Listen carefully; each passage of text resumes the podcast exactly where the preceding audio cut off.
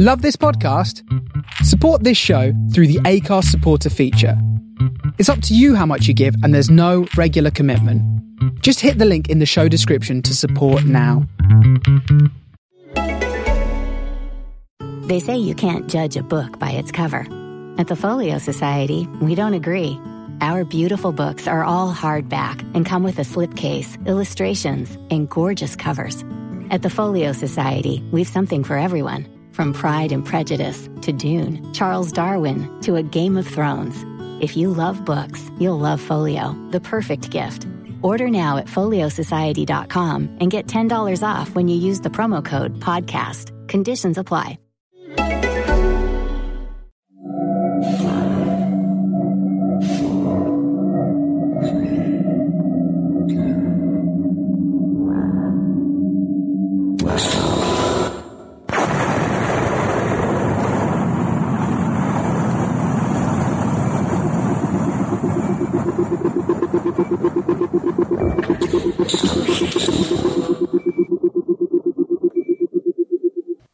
This is the StarShipSofa. Everybody, welcome, hello, and welcome to Aural Delight 160. I am your host, Tony C. Smith.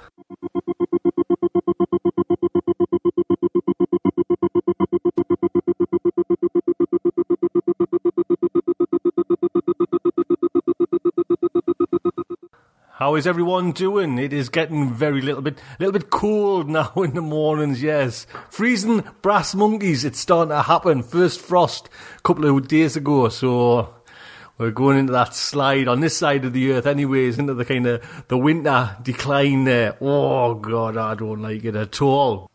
Big old soft sod I am. I like me heating, like me duvet covers. Anyways, what's going in today's show? It man, this is why. I'll, I'll, give you the lineup in a second, but this is why, or this is what I want to listen to when I want science fiction. Now, I'm so proud, you know, week in, week out, we can get this kind of lineup. First off, we have a little chat with myself and Dee. Just, you know, it's all kind of finished for us, myself and Dee. You know, the hard work's kind of finished, and we're just really sitting back now on with laurels, or are we? Have a listen to myself and Dee. Then we have film talk by our good friend Rod Barnett. Next up is a fantastic little interview with the writer of the main fiction today. We've got an interview with James Morrow, no less. Then we have the main fiction by James Morrow, Bigfoot and the Bodhisattva, which is fantastic. And it's narrated by none other than Larry Santoro. So, Larry Excellent stuff. So that's great there. Just a little bit of interview with James and then straight into the main fiction. Then comes up Larry spills all on how he actually came about narrating this story and, and what it took to kind of get this story in narration format as well. So look out for that as well. Then we have JJ Campanella with his science news for October. Next up is the third and final part of Jason Sanford's Sublimation Angels. Do look out for that. Then we have, if you notice, this is the end of the month. This is the month where we have the art show as well. Have a look at the art cover for James Morrow's story. it's just amazing. It is by Ben Wootten. Ben Wootten did a bit of art for us the Langdon Jones to Having to Hold story. Ben has done stepped out, uh, stepped up to the mark, and just done a fantastic artwork for that. We have Ben on the line as well, just to have a little chat about Ben and who is Ben. You know, this guy's worked for Weta and all sorts, Lord of the Rings, and what he's up to there now. And last but by no means least, there's a little promo for Enemy Lines. Do listen out for that. That is Aural Delight Show 160.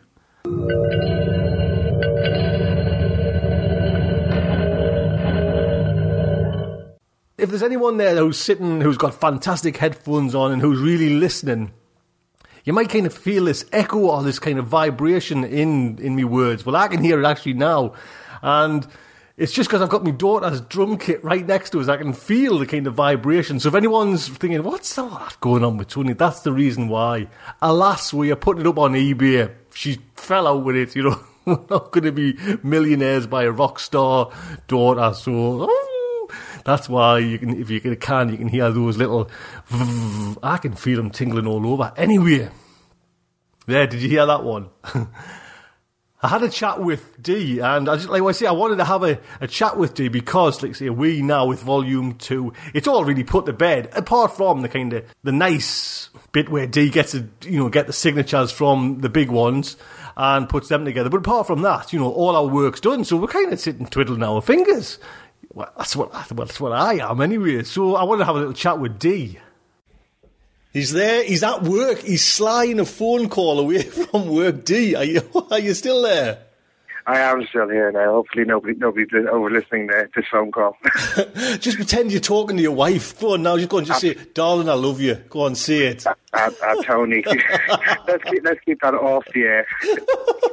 so, Dee, you finished. Well, finished. You, are nearly finished. On, you've got to do a few bits of gluing and sticking, but that's that's really well, it. yeah. We've do, we have to wait for those uh, 25 special editions to come out and then a bit of gluing, sticking, cutting out and uh, reposting. But that's it's not a huge job.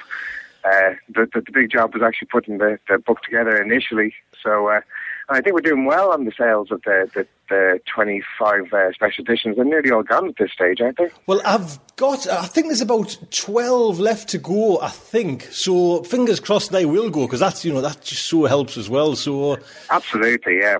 What Dee? What's it for you then? Just you know, you can't, it's all finished there now. What's what was say like say it's been tough putting it together. What was a little bit awkward in putting it together for you? Um, I think it was just initially um, getting out because the last year, the last edition, we had the, the public domain imagery, so it wasn't that hard to, to find something to put in the images. Whereas this time was contacting all the artists and uh, getting commissioned work and getting bits of work that had previously been done that we could uh, get permission to republish. Uh, and that was, you know, a long process because it's not just a case of contacting somebody and saying, "Right, I'm going to use it, and next week it'll it'll be here." You know, it was two or three months, and sometimes four months for the process to to, to happen. So uh, I'm actually, even though we're finished volume two, looking at getting together a, list of artists for Volume Three already. So the Volume Two is just finished, but Volume Three is happening as well. Well, that's what I was going to ask you about. You know, and on like I say, we'll totally have a break from stuff. But are you still going to go down that route and? and kind of approach writers, or are you thinking maybe because honestly the, the, ball's in your court, you know, it's it's entirely up to you, or do you think well, let's just stick to a more an easy, easy, manageable one? Ah, no, I think it's it's it's, it's great to get uh, commissioned artwork for each of the stories from from the various artists. I, I enjoyed that process. It may have been a, a, long, daunting process, but it was great getting to know all the artists who were involved, and you know having a, a weekly communication with them, and and you know the, the process of communica- communicating what we wanted for the the, the story to look like and for and coming back with thumbnail sketches and you know looking to see is this to, to go in the right direction. You know, mostly I, took their their initial thoughts on it and said you run with that because you know they're, they're the, the experts in their field. And uh, I wasn't going to tell them no, that's not right. So uh, yeah, I, I enjoyed the process. It was a, it was educational. I think that's exactly for me as well, you know, because day in, day out, I'm, I'm always trying to catch free stories off writers where getting the freebies, you know, as soon as you know, I kind of sent the, or had the initial idea and then started sending out the emails. You've got to keep a track of everything, you know. So I had to have this Google Documents up, and then because they're coming in like what you're saying, dribs and drabs, and it's you just want everything in in one go, so I can email or pass them all over to you, and it doesn't happen like that at all, you know. So the extras for me was like the, the, the hard, difficult bit. Do you think we should still do the extras next year? I think the extras are brilliant. I think it's a really good added value for, for, for the publication, and I think it's brilliant to see how the various authors uh, use their workspaces and what they look like from, you know, pristine, uh, minimalist desk with just a, a, laptop on it to some of them with a huge giant libraries full of ancient books and tomes and, you know, the Necronomicon buried over in the corner somewhere, you know. It, it's, it's just interesting to see uh, the various workspaces uh, uh, and also, and also, you know, little bits and pieces that, that, that people sent over were great. The, the sketches, the poems, the the photographs, that type of thing. You know, I think it's uh, I think it's a really good piece to have in the book. It is. Um, I tell you what, that's you know you've hit the nail on the head there with that. You know you you do get a little glimpse into the kind of their little lives, and especially I noticed like Jeff Carlson. You know this kind of thriller writer there. He's got this little, and he, he's often mentioned it a couple of times. He's just got this little laptop that really does nothing apart from so he can write. You know, and he's got it piled up on, on books and everything. Yeah. You know, and you just don't expect, you know, like these writers that are punch, punching out these novels to have it like tr- popped up on little hardback books and tatty old things. It's great. I really enjoyed it when the photographs came over, having a look at uh, into that little glimpse into everybody's life. It was an interesting, and it was actually probably one of the best bits of doing the book was, was receiving those emails and uh, receiving that big package from you early uh, that late in the game with all the bits and pieces in it, the, the ephemera and stuff was that was a little bonus for me as well, as, as I presume for all the readers who are buying the book. I tell you what, another another one. We Lucius Shepard when he sent his photographs over. You know, like you say, some people are just like it's dead smart, and the office is like you know immaculate, and his books lined up. And Lucius Shepard is just like his desk. It's covered in like pill bottles, and then his jumper shoved in his bench and everything, and he's just like plowing away, writing away. I think that's fantastic. Yeah, it's actually interesting since uh, since the publication of Volume Two. I've actually received a couple of emails from people who we'd contacted, who I'd contacted previous to that, who uh, you know hadn't got back to me or, or just hadn't spotted the email. Who actually got back after this, who were you know already uh, uh, you can count me in for volume three, which is brilliant. You know, there, there's one or two of my favourite artists who I was a little bit disappointed hadn't got back to me, but now that they've got back after uh, after the volume two to say that they're going to be in for volume three was brilliant. So I've actually got a list of people who, you know, sadly couldn't be part of volume two already want to be in for volume three. So uh, that, that there's a, a list already that I, I, can hit straight away. So you know, if we want to commission now, go. Do you mad? Because honestly, I thought, honestly, I honestly, honestly thought you would just say, right, that's it. Give me, Tony, don't even email me. Give me three months. I want three months just like quiet time. God, I haven't even thought about writers yet or anything like that. Was I know. I always need a little project to, to be working on uh, outside of work and you know, there's nothing worse than going home uh, for me in the evening and having nothing to do, you know, sitting watch TV. I'd rather be, you know, kind of one eye on the TV and one eye on the laptop, you know, sorting through emails and, you know, checking things. So it's good to have a have a, a passion project. It kind of keeps you.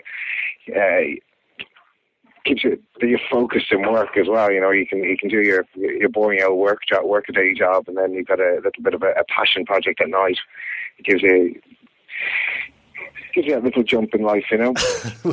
Honestly, you'll see. Well, I'm gonna, I'll smack you right in the face with this email that'll come over because it'll be a little. Uh, you know when you get the invitation to a Google Documents. Oh no! what is it? I'll no, I'll send one of them over in like Google Documents invitation volume three, so we can start planning away. Honestly, all this, and we never get to meet physically, but do you know what I mean? I just so many. The, I've spoken to you on email how many times? Hundreds and uh, there's probably oh, thousands now. Thousands know. at this stage now, yeah. Do you know? Because actually, that was one of the things I was going to do with you, keep, keep that thing, you know, and publish them. But bloody hell, no. Oh, it'd be a book of its own. Uh huh. Uh-huh. But honestly, to have really enjoyed all the time working with you. You know what I mean? And like you say, what you're producing there is just amazing. Do you know what I mean? It's just like, and I, I tell you why you can kind of tell because like I've just mentioned on the show there last week, I'm getting emails from writers. You know, Ted Kosmatka dropped us an email and just loved it. You know, loved his artwork, loved the layout and everything like that. And it, I couldn't do that. You know, physically, I haven't got a clue on anything like that. Where you just put, you've just made this book, honestly, and it's staggering, to be quite honest. Thank you so much. Oh, no problem. You know, we, you've been given to everybody uh, for the last couple of years with the, with the podcast. So that was initially what my thought was for Volume One was just to you know give a little back uh, to the community and to you for for uh, providing us with all those areas of entertainment. So you know, and it's great to hear feedback like that that people are enjoying it and, and, and getting not only just the readers, but also it's great to, to hear back from the writers and, and the illustrators themselves. I think it was love the, the way it's been uh, formatted as well. Uh, and did you did you notice? Well, I think yes, you did because you told me about. Uh, we got mentioned on IO9 with it, and we got mentioned on Boing Boing with it as well. So you know, it, it's well, that's brilliant. They're my two favourite uh, uh, nerd uh, nerd sites that I, I visit for my, my, my, my daily boost of uh, of uh, nerd news. So it was great to get to see see a bit of work that, that I'd done up on the, the top of those uh, front pages. Um, which is great. Anything? And was sorry, I was going to just jump in there. Anything special that you might have planned for Volume Three? Is there anything, other ideas that you've got buzzing around for Volume Three? I actually no, I actually haven't thought of, uh, of anything that be you know added value for volume three. It is that, that little bit of time away, so we, we've got a couple of months to, to maybe dream of something, maybe a new format, you know, the same size book, but have a look at the, the, the layout, maybe move it on a decade or something, move it up to the the sixties or, or or to the seventies for for for a different a different look in the book. But again, that's also something that we can talk about at a, at a later date. We could do an edition. we could do a, like a, really special, special, special edition where me and you go over to someone's house and actually do like a Monty Python, Monty um, a dance, one of them striptease dances. Oh well, uh, we can get go to the states on that one.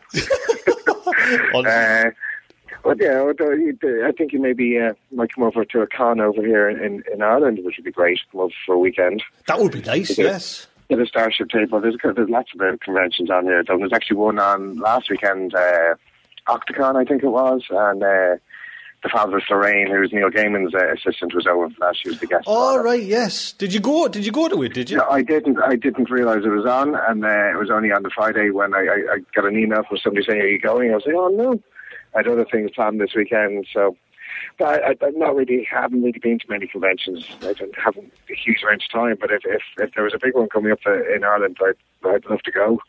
Or even if we organise a Starship convention somewhere, that'd be brilliant. Yeah, it's just a, that- it would be just like a, a, a pub in the middle of the countryside with a, with a curry house near it. well, that's that's exactly what we want.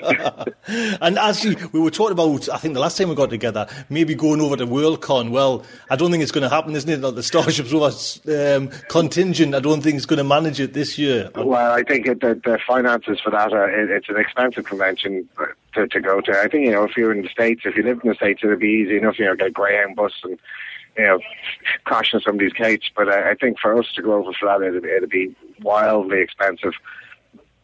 Definitely. Unless, you know, if somebody wants to set up a, a fund for us and they can send us over.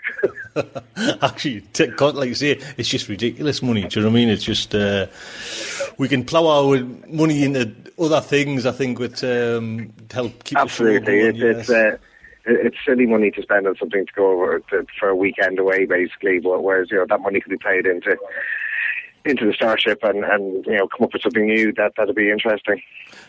Well, Dee, honestly, and uh, you're at work. It's good. Oh, how's your your arm before we go? Because last time we spoke, you broke your bloody arm.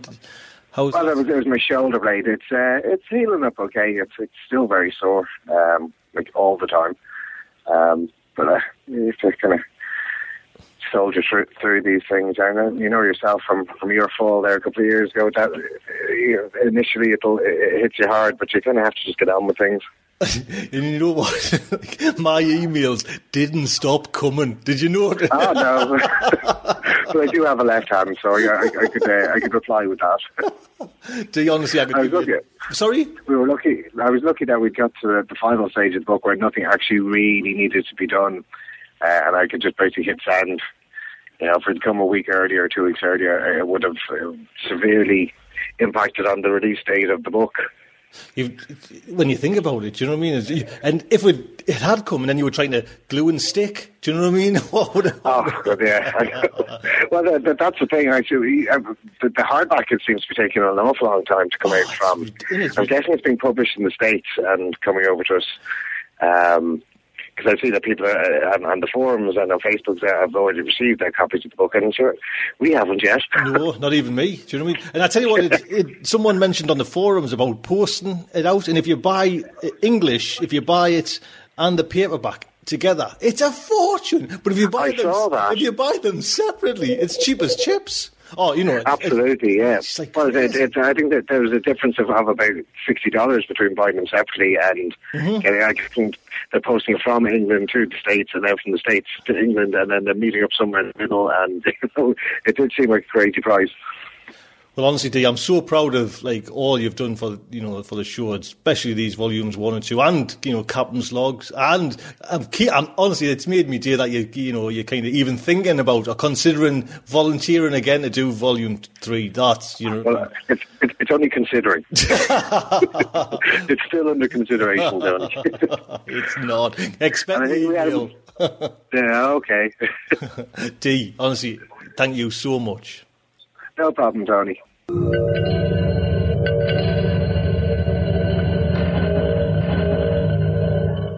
Now we mentioned there that there was I can't remember what we mentioned in that interview, but how many books there was. Things have changed totally since then. There is only eight copies left of this big, you know, the big signature ones. If you want a copy, honestly, I had sold two last night. Please get in touch because they will go. You know what I mean? Eventually they'll go. And I was so proud that I got the hardback copy book come through.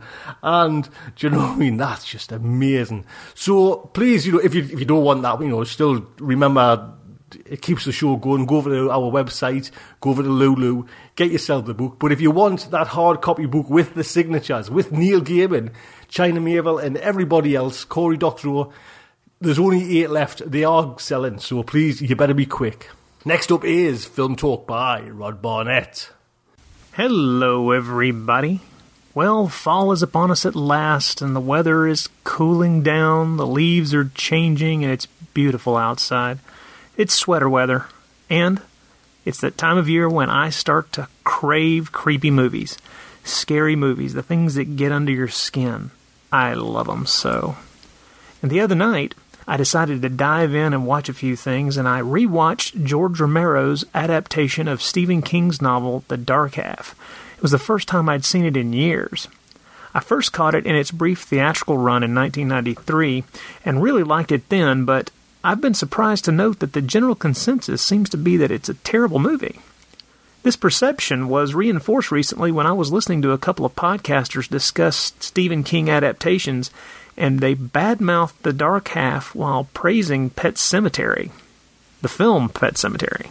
I only finally caught up with Pet Sematary about a year ago, but I can tell you plainly that it sucks.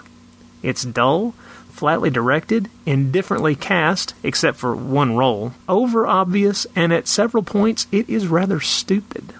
To prefer that film to The Dark Half is to invite charges, from me at least, of being completely blind. The Dark Half is a beautifully shot, expertly directed and edited, well paced, and brilliantly acted terror tale that taps into a host of adult fears. The horror of having the darker side of your creative nature manifest itself and demand to be paid heed is an amazing idea, and although King is far from the first writer to play with this idea, his take, filtered through Romero's scriptwriting, of course, is fascinating by making the two halves fight for the single life they're afforded. A physical confrontation of dark and light played out over the creative act of writing itself. The movie literalizes the battle every writer feels when faced with a deadline and a blank page. But beyond that idea, the film is just a joy to watch as the story unfolds. The film was made when Romero was at the height of his power as a director, and his sure footed choices in every single scene are amazing to watch. There were several times I backed the movie up just to watch a particular sequence again to marvel at how perfectly he chose his camera placement to best communicate what needs to be shown. His framing is fantastic throughout, and I think he must have loved working with such a strong cast, capable of taking advantage of the uniformly good dialogue. Timothy Hutton, who is the lead, has always been a good actor, so it's no surprise that he brings great depth and nuance to the central dual role. Romero is used to uh, tight close ups, and he's able to use really nice ones on Hutton to get across a host of emotions that a lesser actor would have had to brush past to get the job done. He's always believably real as Thad Beaumont, and I love that name. It's a nod to one of my favorite writers, Charles Beaumont. But he's also great as the vicious, razor wielding alter ego named George Stark. Amy Madigan, as Thad's wife, is very good as well, even though I found it strange that she sports a hairstyle and clothing that seems to try to make her look a bit like Romero's wife, Christine. Um, interesting choice there, George. Identify with your central character much? Michael Rooker, as the local sheriff and friend of the family tasked with protecting the Beaumonts and their twin sons, that's a, another nice touch. He's very good in a role that could have been very one note. Smartly, Romero gives Rooker's character a few scenes of his home life as well to provide context for what he sees as the best way to do his job. And have I mentioned the fact that the movie was filmed in the fall? Oh my goodness, is this the perfect time of year to watch this movie? Colorful leaves being blown along the ground, bare tree limbs stretching to the sky like skeletal hands grasping at the dark clouds overhead, jackets and sweaters worn to ward off the visible chill in the air. It's gorgeous, and I long for a high definition version of this film to better appreciate the lovely autumnal color scheme. This is a great movie, and one ripe for rediscovery. I have to admit, though, that rediscovery of The Dark Half is not being made easy by the rather indifferent DVD treatment given to it by MGM. Issued years ago, the movie's presented in a full frame print and has clearly not been remastered with much care. After a few minutes, I realized what the image was meant to look like, so I cropped it on my TV to about a 1.85 to 1 aspect ratio by blowing the image up on the screen and found that the film was framed perfectly this way and played much better without that extraneous material at the top and the bottom.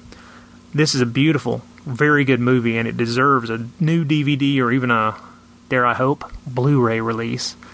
If Romero and King could be convinced to sit down for a commentary track, I'd be thrilled as well. This film was the second of their collaborations, and although I love the EC Comics inspired Creepshow a lot, this is the one that best blends their two separate styles of storytelling in a way that creates something stronger than they might have made apart. It's certainly one of the best horror adaptations Mr. King has ever been afforded and deserves much more respect than it receives. Let me highly recommend you either revisit it or check it out for the first time. I don't think you'll be disappointed. It's a nice one. Happy hunting, folks. We'll talk to you again soon.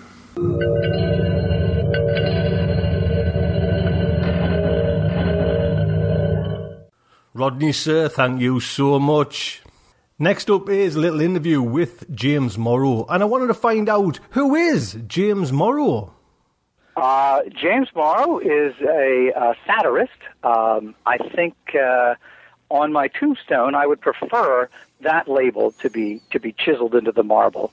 James Morrow, satirist, rather than science fiction writer. I mean, I love to work with all of the uh, the tropes and conventions of, of the genre. I love I love the toolkit, and of course in uh, in Lady Witherspoon's solution, I open the toolkit and take out uh, you know the, the the science fiction convention of of the drug that can speed up uh, or decelerate human human evolution. Uh, but the story is manifestly playful, and um, I think I think the header note gets it right from Nick Gevers that it's it, it both lampoons and celebrates uh, 19th century feminism.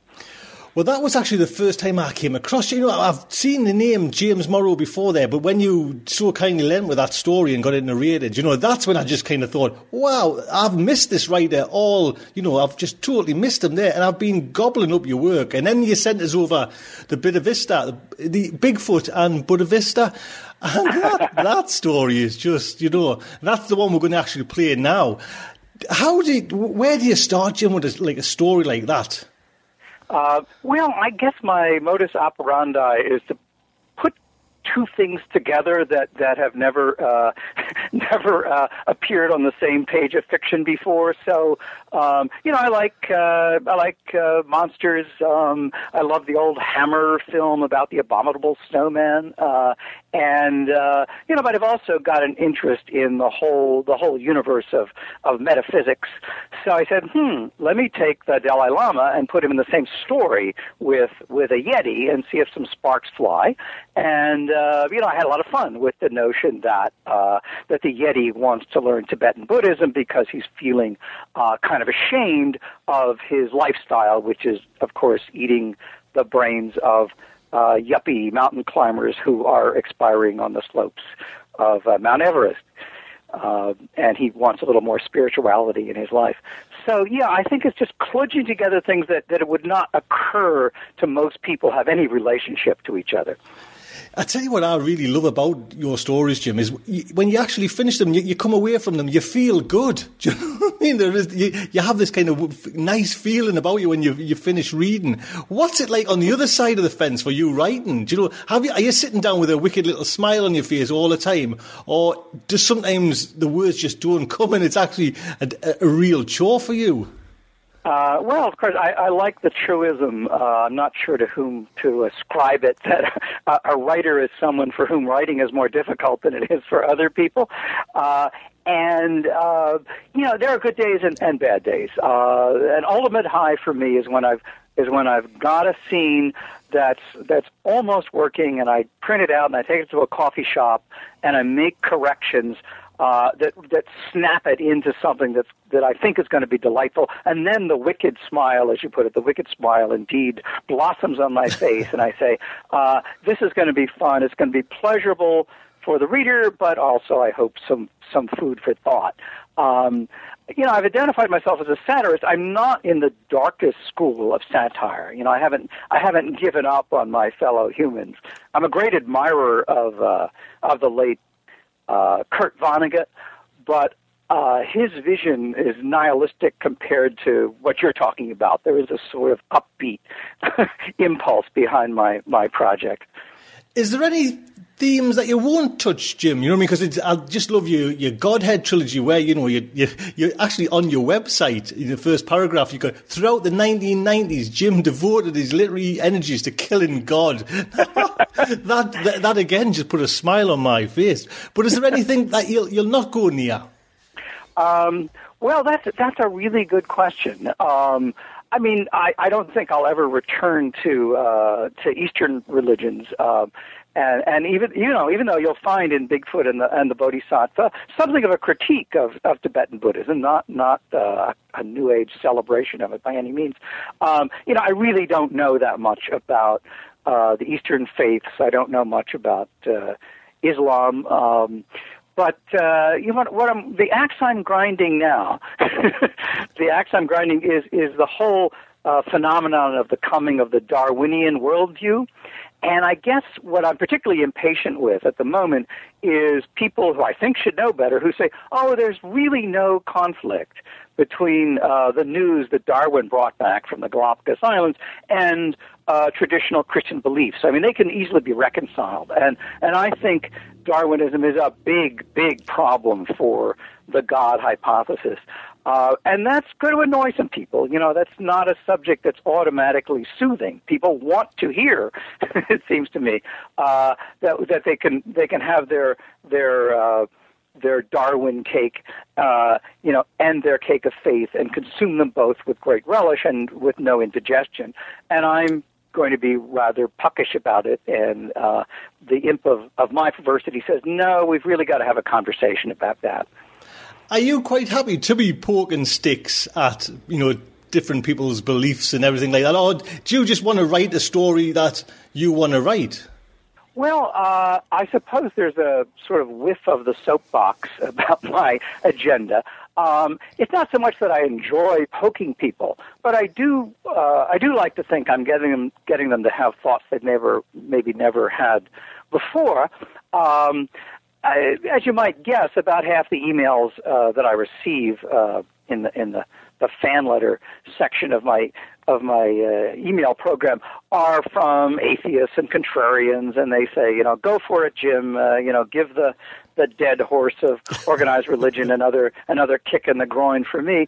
But but the other half of uh, the fan mail I receive is from believers, and I actually find those the most gratifying. Uh, these are churchgoers who say, "Well, Jim, I don't agree with your conclusions. Uh, I still think there's a God or there's some some kind of supernatural dimension to the universe, but you've taught me that."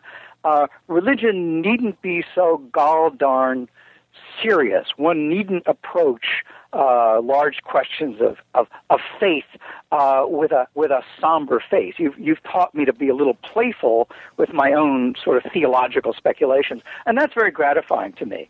Um, I, I would I would derive no pleasure simply from taking somebody's faith away from them or hurting uh, their relationship with their family members because they became a convert to the to the Church of James Morrow. Uh, I'm not trying to to start a church. I just want people to have a conversation with themselves about these grand philosophical questions. And if I can help them to sustain that conversation, that's all to the good. You you came out last year, I think it was last year, with Shambling Towards Hiroshima. Now that was was that am I right in thinking that's your last one you've had published? That's yes, that's the most recent yeah. of my novels to see print. Uh, something of a departure in that there's no uh, uh, overt uh, uh, metaphysical material at the at the center of the book. Um, it's uh, but it, it's quite satiric. It imagines that um, the United States Navy was working on a biological superweapon at the t- same time that the Army was building the atomic bomb, and this uh, biological weapon happens to take the form of giant mutant uh, fire-breathing bipedal amphibious iguanas uh, which strangely anticipate Godzilla, and the Navy fully intends to unleash these monsters on Japanese cities by way of bringing about a hasty end to the Second World War.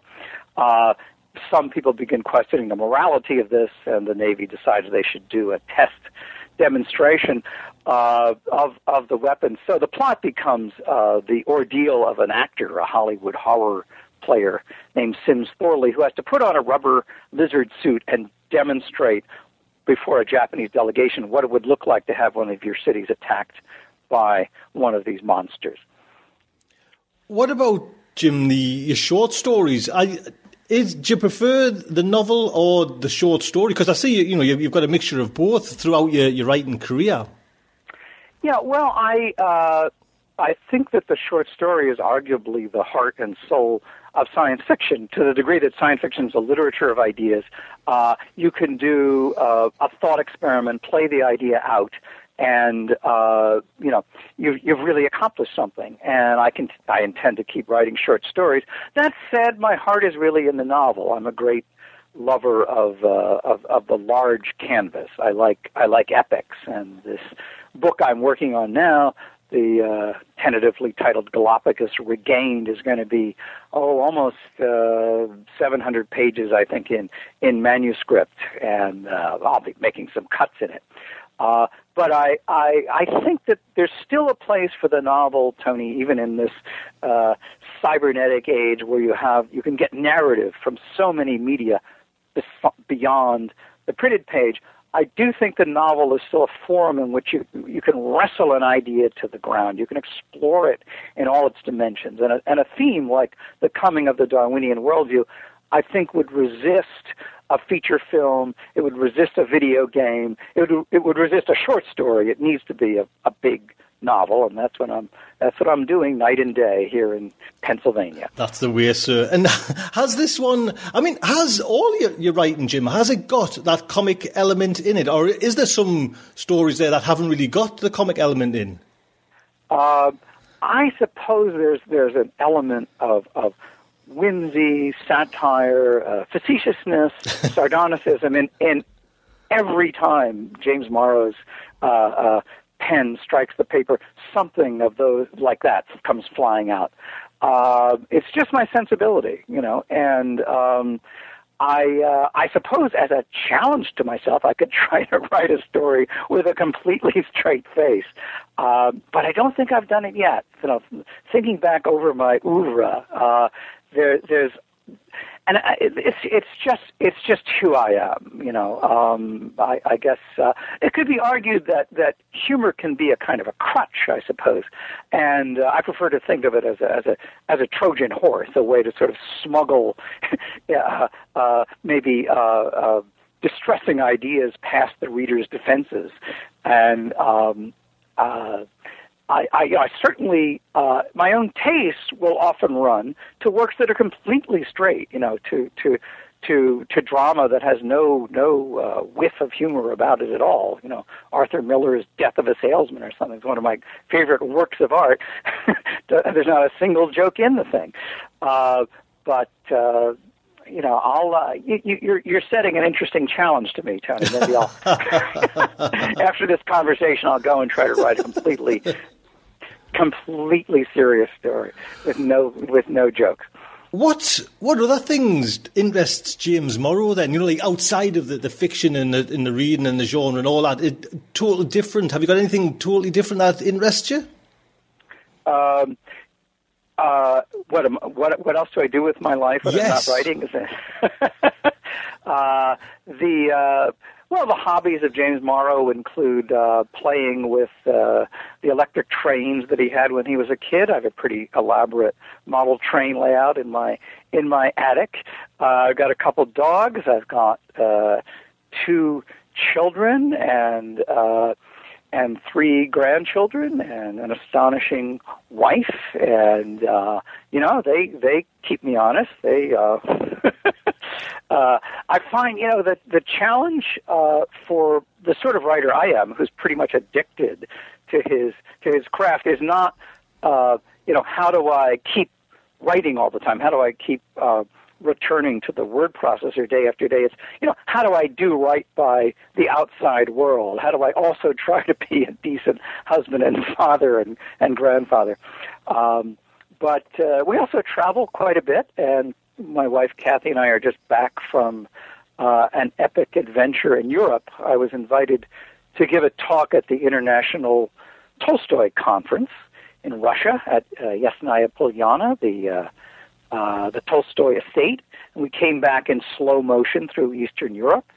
Dropped off in uh, Krakow, where my sister-in-law has an apartment, and we went to Prague to communicate with the shade of Franz Kafka, and ended up in the UK, where I had uh, some research chores to accomplish for the Darwin novel. So we went to Oxford, and we went to Darwin's house is now open to the public, as you may know uh, you can take a tour of his of his estate, uh, Down House, which is in County Kent, and that was extremely useful for my novel. I learned all sorts of idiosyncratic facts about Darwin that you could only get uh, in situ there. So, just before we say goodbye, then, Jim, what when can we, you know, expect this book coming out? Is it is everything going okay with it? You know, the writing process is, is going okay, or is it, is it one of them ones that you, you keep hitting some brick walls? Can we see it soon? well, uh, my agent keeps asking the same question. when am I going to see this book? Uh, I've set myself a. Uh, a deadline of it's going to be my uh, it's going to be a Christmas present to my agent. Uh, uh, here in the United States, and also when I was in London, uh, I had I had uh, lunch with my uh, UK agent, and I told him that's going to be your Christmas present. Uh, so you know, I'm I, it's uh, it's largely written. I'm I'm in the middle of rewriting, but I would not expect anyone to find it in a bookstore for at least a year and a half, or probably more like two years from now. Well, honestly, Jim, I can't wait to be quite honest. Like I say, I discovered your stuff when you sent over the short stories and just loving your work. And I know a lot of the listeners are doing that as well, you know, discovering who James Morrow is. Thank you so much for coming on StarShipSofa. That's very gratifying, and you're very welcome, Tony. Jim, have a lovely day. Thank you so much. Thank you.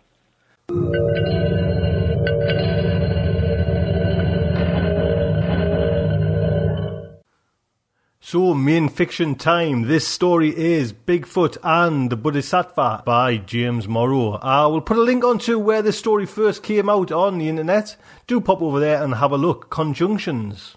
It is narrated by the one and only Mr. Larry Santoro.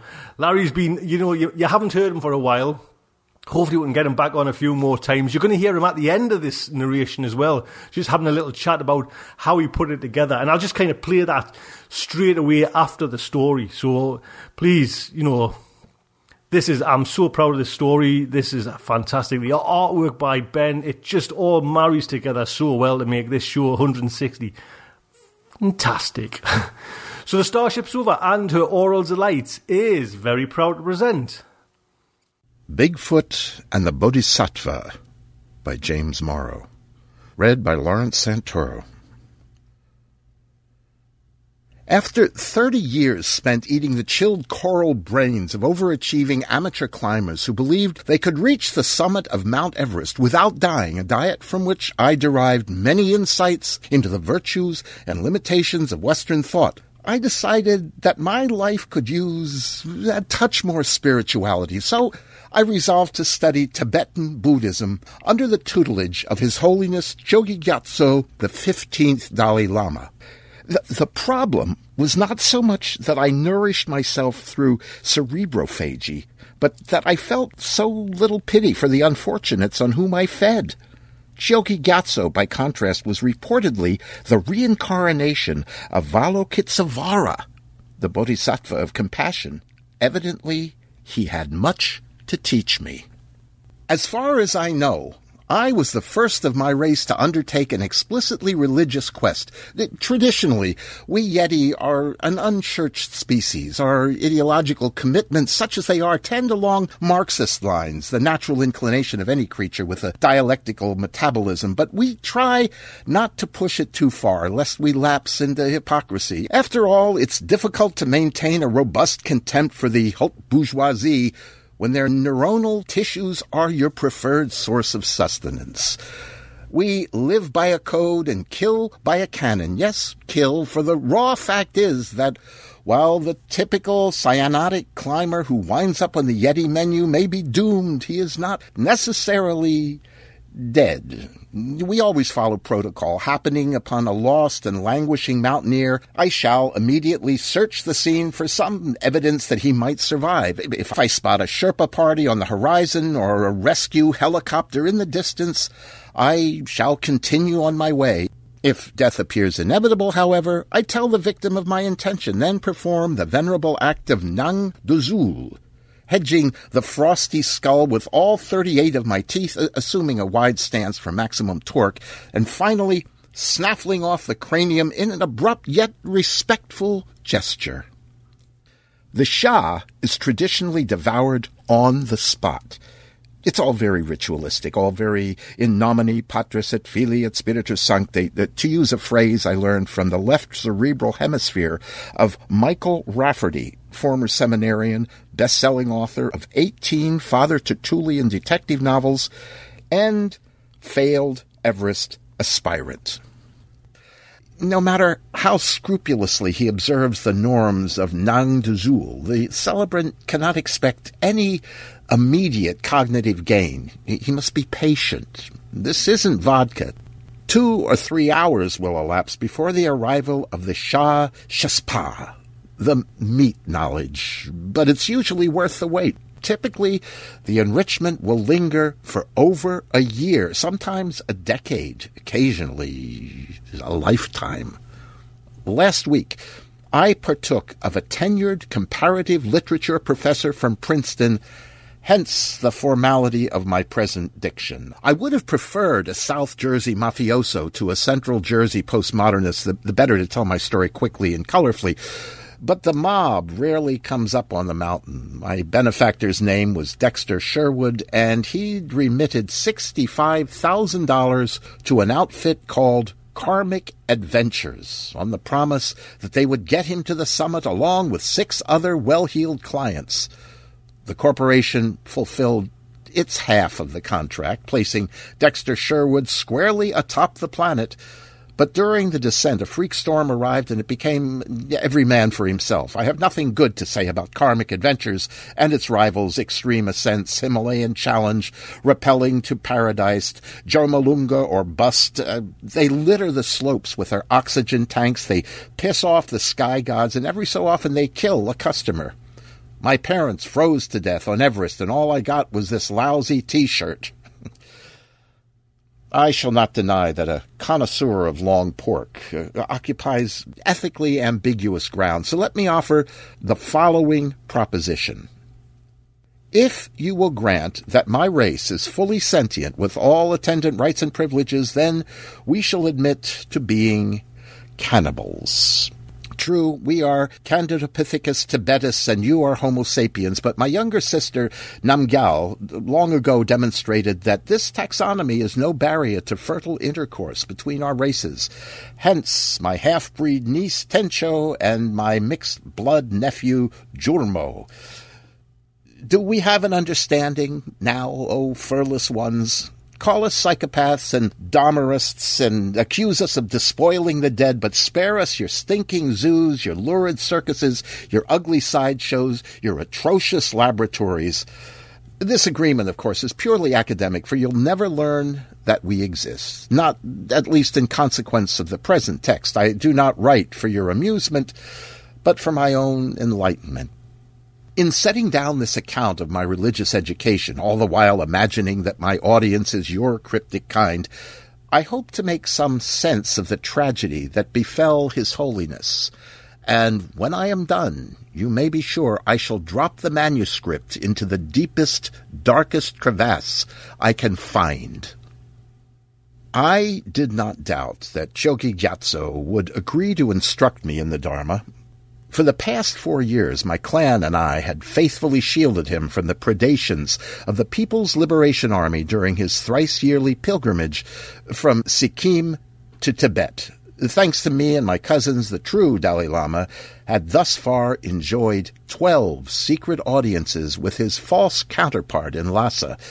His Holiness owed me one. Why do you wish to study the Dharma? Chogi Gyatso inquired, knitting his considerable brow. My, uh, my eating habits cause me distress, I explained. Digestive? No, deontological.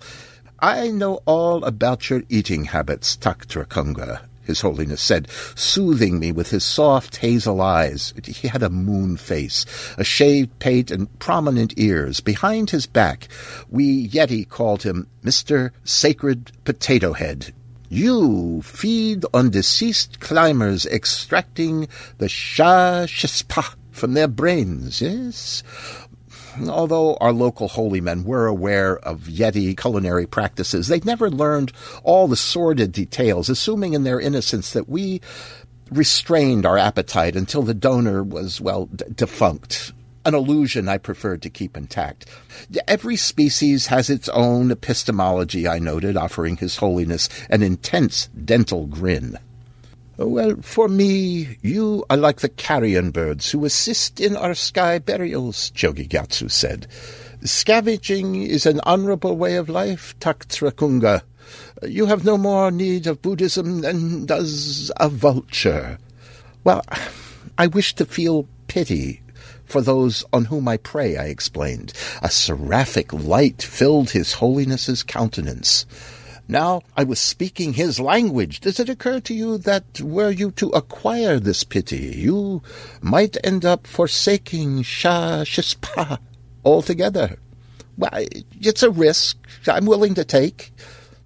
I shall become your teacher under two conditions. First, each lesson must occur at a time and place of my own choosing. Second, you must forego your usual cheekiness and approach me with an attitude of respectful submission. Well, I'm sorry to hear you think I'm cheeky, Your Holiness, and I'm sorry if I've insulted you, Your Hairiness. I merely want to clarify that these lessons will be different from the banter we enjoy during our journeys to Lhasa. We shall have fun, but we shall not descend into facetiousness. No talk of James Bond, I said, nodding sagely. Like the fourteenth Dalai Lama before him, Chogi Gyatso was an aficionado of Anglo-American cinema.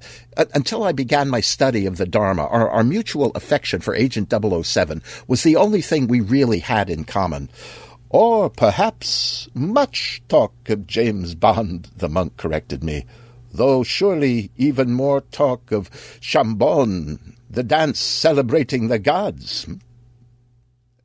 The motives behind our trip to see the false Dalai Lama were essentially political rather than religious, although in His Holiness's universe, the art of the possible and the pursuit of the ineffable often melded together. Having once dined on Lawrence Beckwith, a Stanford professor of 20th century Asian history, I understood the necessity of these furtive treks the disaster began in 1950 when the People's Liberation Army crossed the upper Yangtze and marched on Lhasa with the aim of delivering the Tibetan people from the ravages of their own culture. By 1955, the collectivization process was fully underway with Mao Zedong's troops confiscating whatever property, possessions, and human beings stood in the way of turning this backward feudal society into a brutal socialist paradise. Over the next four years, it became clear that China intended to dissolve the Tibetan government altogether and imprison Tenzin Gyatso, the 14th Dalai Lama, and so, on the evening of March 17th, 1959, that regal young man disguised himself as a soldier and fled to Dharamsala in India, where he eventually established a government in exile, got on the radar of the secular West, and won a Nobel Peace Prize. A mere two months after Tenzin Gyatso passed away, Beijing shamelessly appointed a successor, a, a bewildered three-year-old from Bukengasar named Shipko Tsering. On his tenth birthday, Shipko Tsering was taken from his parents, placed under house arrest in the Potala Palace, and ordained as Gyuntu Gyatso, the fifteenth Dalai Lama. No Tibetan Buddhist was fooled, and neither were we Yeti. Gyunto Gyatso is no more the reincarnation of Tenzin Gyatso than I am the reincarnation of King Kong. Among my race, he's known as the Bodhisattva. Meanwhile, the monks in Dharamsala set about locating the genuine 15th Dalai Lama, and when a chubby infant from Sangmu, Topse Gotosalen, passed all the tests, including the correct identification of the late Tenzin Gyatso's eyeglasses, prayer beads, hand drum, and wristwatch from among dozens of choices, he forthwith became Chogi Gyatso, the latest iteration of the Bodhisattva of compassion. On Chogi Gyatso's 21st birthday, the monks relocated their itinerant theocracy to the austere environs of Gangtok and Sikkim. The Panchen Lama told the outside world that certain benevolent deities communicating through dreams had demanded this move. He did not mention that these same gods evidently envisioned His Holiness periodically slipping across the border to advise the false Dalai Lama in matters both pragmatic and cosmic. And so it happened that one fine white day in February, my lair became the locus of a royal visit the unexpected arrival of Chogi Gyatso and his retinue threw my girlfriend, Gawa Samfel, into, into a tizzy, and I, I, was equally nonplussed. Had we known they were coming, Gawa and I would have well, tidied up the living room, disposing of the climber skulls strewn everywhere. We, we were fond of gnawing on them after sex. Death is healthier than cigarettes. To their credit, the monks pretended not to notice the bony clutter. Gawa served a Yeti specialty, a pineal gland tea sweetened with honey. His Holiness drained his mug, cleared his throat, and got to the point. As the leader of the tall and valiant Antelope clan, and it was an accurate assessment, the average Yeti height being eight feet and the typical Yeti heart being stout, I could perform a great service for the long-suffering Tibetan people if I and my fellow Shimis would escort His Holiness through the Lachung Pass to Lhasa three times a year, doing our best to peacefully and compassionately keep the Chinese patrols at bay. The monks back in Gangtok would send forth 800,000 prayers a week for the continued prosperity of my race.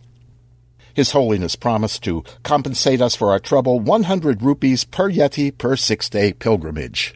Well, I want to help you out, I said, massaging my scraggly beard, but I, I, I fear that in the course of shielding you from the Malmals, we shall inadvertently reveal ourselves to the world.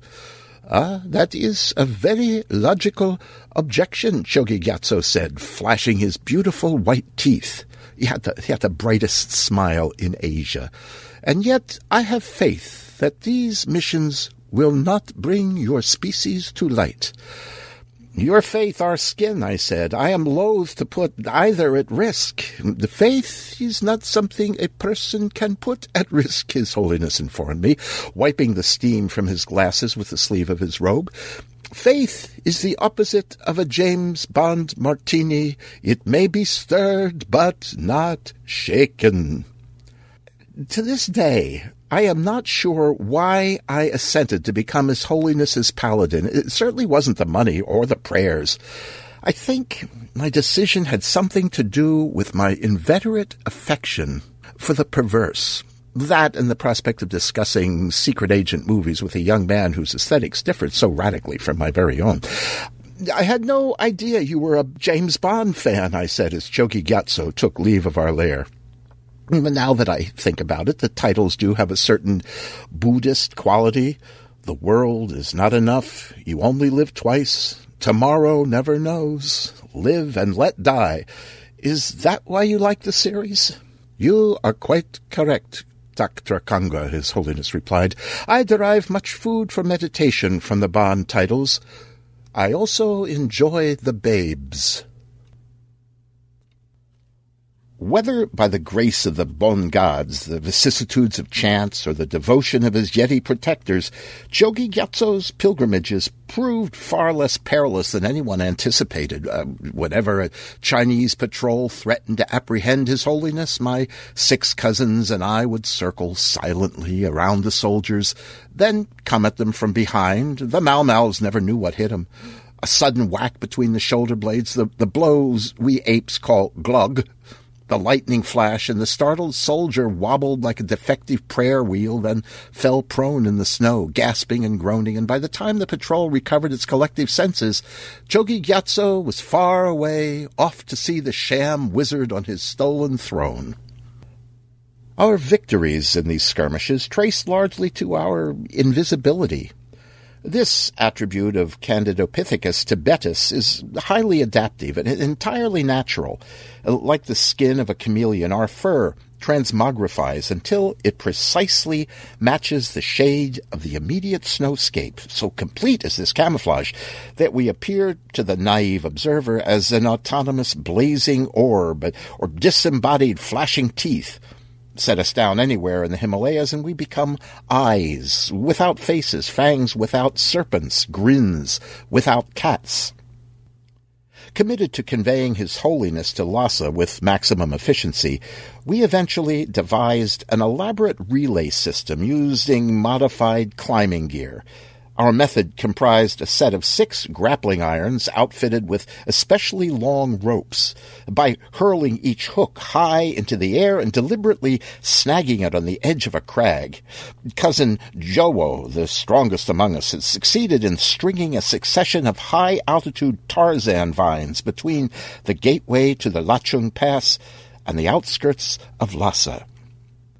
Once these immense pendulums had been hung, it became a simple matter for cousin Drebung, cousin Yangdak, cousin Garap, cousin Yima, and myself to swing through the canyons in great Newtonian oscillations, gripping our respective ropes with one hand while using the opposite arm to pass His Holiness from ape to ape like a sacramental basketball.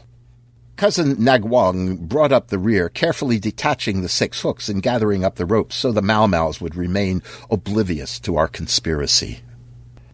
Naturally, my clan and I never dared venture into Lhasa proper, and so, after deposing Chogi Gyatso at the city gates, we always made a wide arc to the east, tromping through the hills until we reached the railroad bridge that spanned the Brahmaputra River like a sleek tiger leaping over a chasm.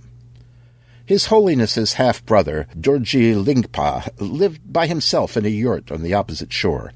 We could get there only by sprinting anxiously along the suspended rails. The, the, passenger train made two scheduled and predictable round trips per day, but the freight lines and the military transports ran at odd hours, so my cousins and I were always thrilled to reach the far side of the gorge and leap to the safety of the berm.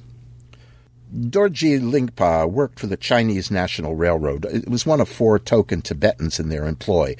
Six days a week, he'd leave his abode shortly after dawn, walk twenty paces to the siding, climb into his motorized section gang car, and clatter along the maintenance line, routinely stopping to shovel snow, ice stones, rubble, litter off the parallel stretch of gleaming high-speed track running west into Lhasa. Whereas the typical Beijing technocrat had a private driveway and a Subaru, Dorji Lingpa had his own railroad siding and a personal locomotive. A considerate, if quixotic man, His Holiness's half brother always remembered to leave the key under the welcome mat. My clan and I would let ourselves into the yurt, uh, brew some buttered tea, purchase stacks of chips from our host's poker set, and pass the afternoon playing seven card stud, which cousin Ning Wang had absorbed from a Philadelphia lawyer who'd run short of oxygen on the South Col. Chogi Gyatso and Dorji Lingpa normally returned within an hour of each other the true Dalai Lama from counseling the Phonit Sava, his brother from clearing the Lhasa line. Usually, Chogi Gyatso remembered to bring a new set of postcards depicting the changing face of the capital. The Lhasa of my youth was a populous and noisy, yet fundamentally congenial world – Thanks to the dubious boon of the railroad, the city now swarmed with franchise restaurants selling yak burgers, flat screen TVs displaying prayer flags, taxicabs papered with holograms of stupas, and movie theaters running Bollywood musicals dubbed into Chinese. Our fellowship always spent the night on the premises, Chogi Gyatso and his brother bunking in the yurt, we seven Yetis sleeping on the ground in the backyard. Does that image bring a chill to your bones, O naked ones? You should understand that our fur is, is not simply a kind of cloak. Every pelt, it's a dwelling like a turtle shell. We live and die within the haven of ourselves. Dorji Lingpa loved his job. But he hated his Mau Mau bosses. Every time he hosted Chogi Gyatso and his Yeti entourage, he outlined his latest unrealized scheme for chastising the Han Chinese. As, as you might imagine, these narratives were among the few phenomena that could dislodge Chogi Gyatso's impacted serenity. I've decided to target the Brahmaputra River Bridge, Dorji Lingpa told us on the occasion of the Bodhisattva's tenth pilgrimage. At first I thought I'd need plastique, but now, now I believe dynamite will suffice. There's lots of it lying around from when they built the railroad. Dear brother, you are allowing anger to rule your life, Chogi Gyatso said, scowling. I fear you have strayed far from the path of enlightenment. Every night as I fall asleep, I have visions of the collapsing bridge, Dorji Lingpa said, discreetly opening a window to admit fresh air. Though too polite to mention it, he obviously found our amalgamated Yeti aroma rather, rather too, well, piquant. I, I see a train carrying Chinese troops plunging headlong into the gorge. It's not your place to punish our oppressors, His Holiness replied.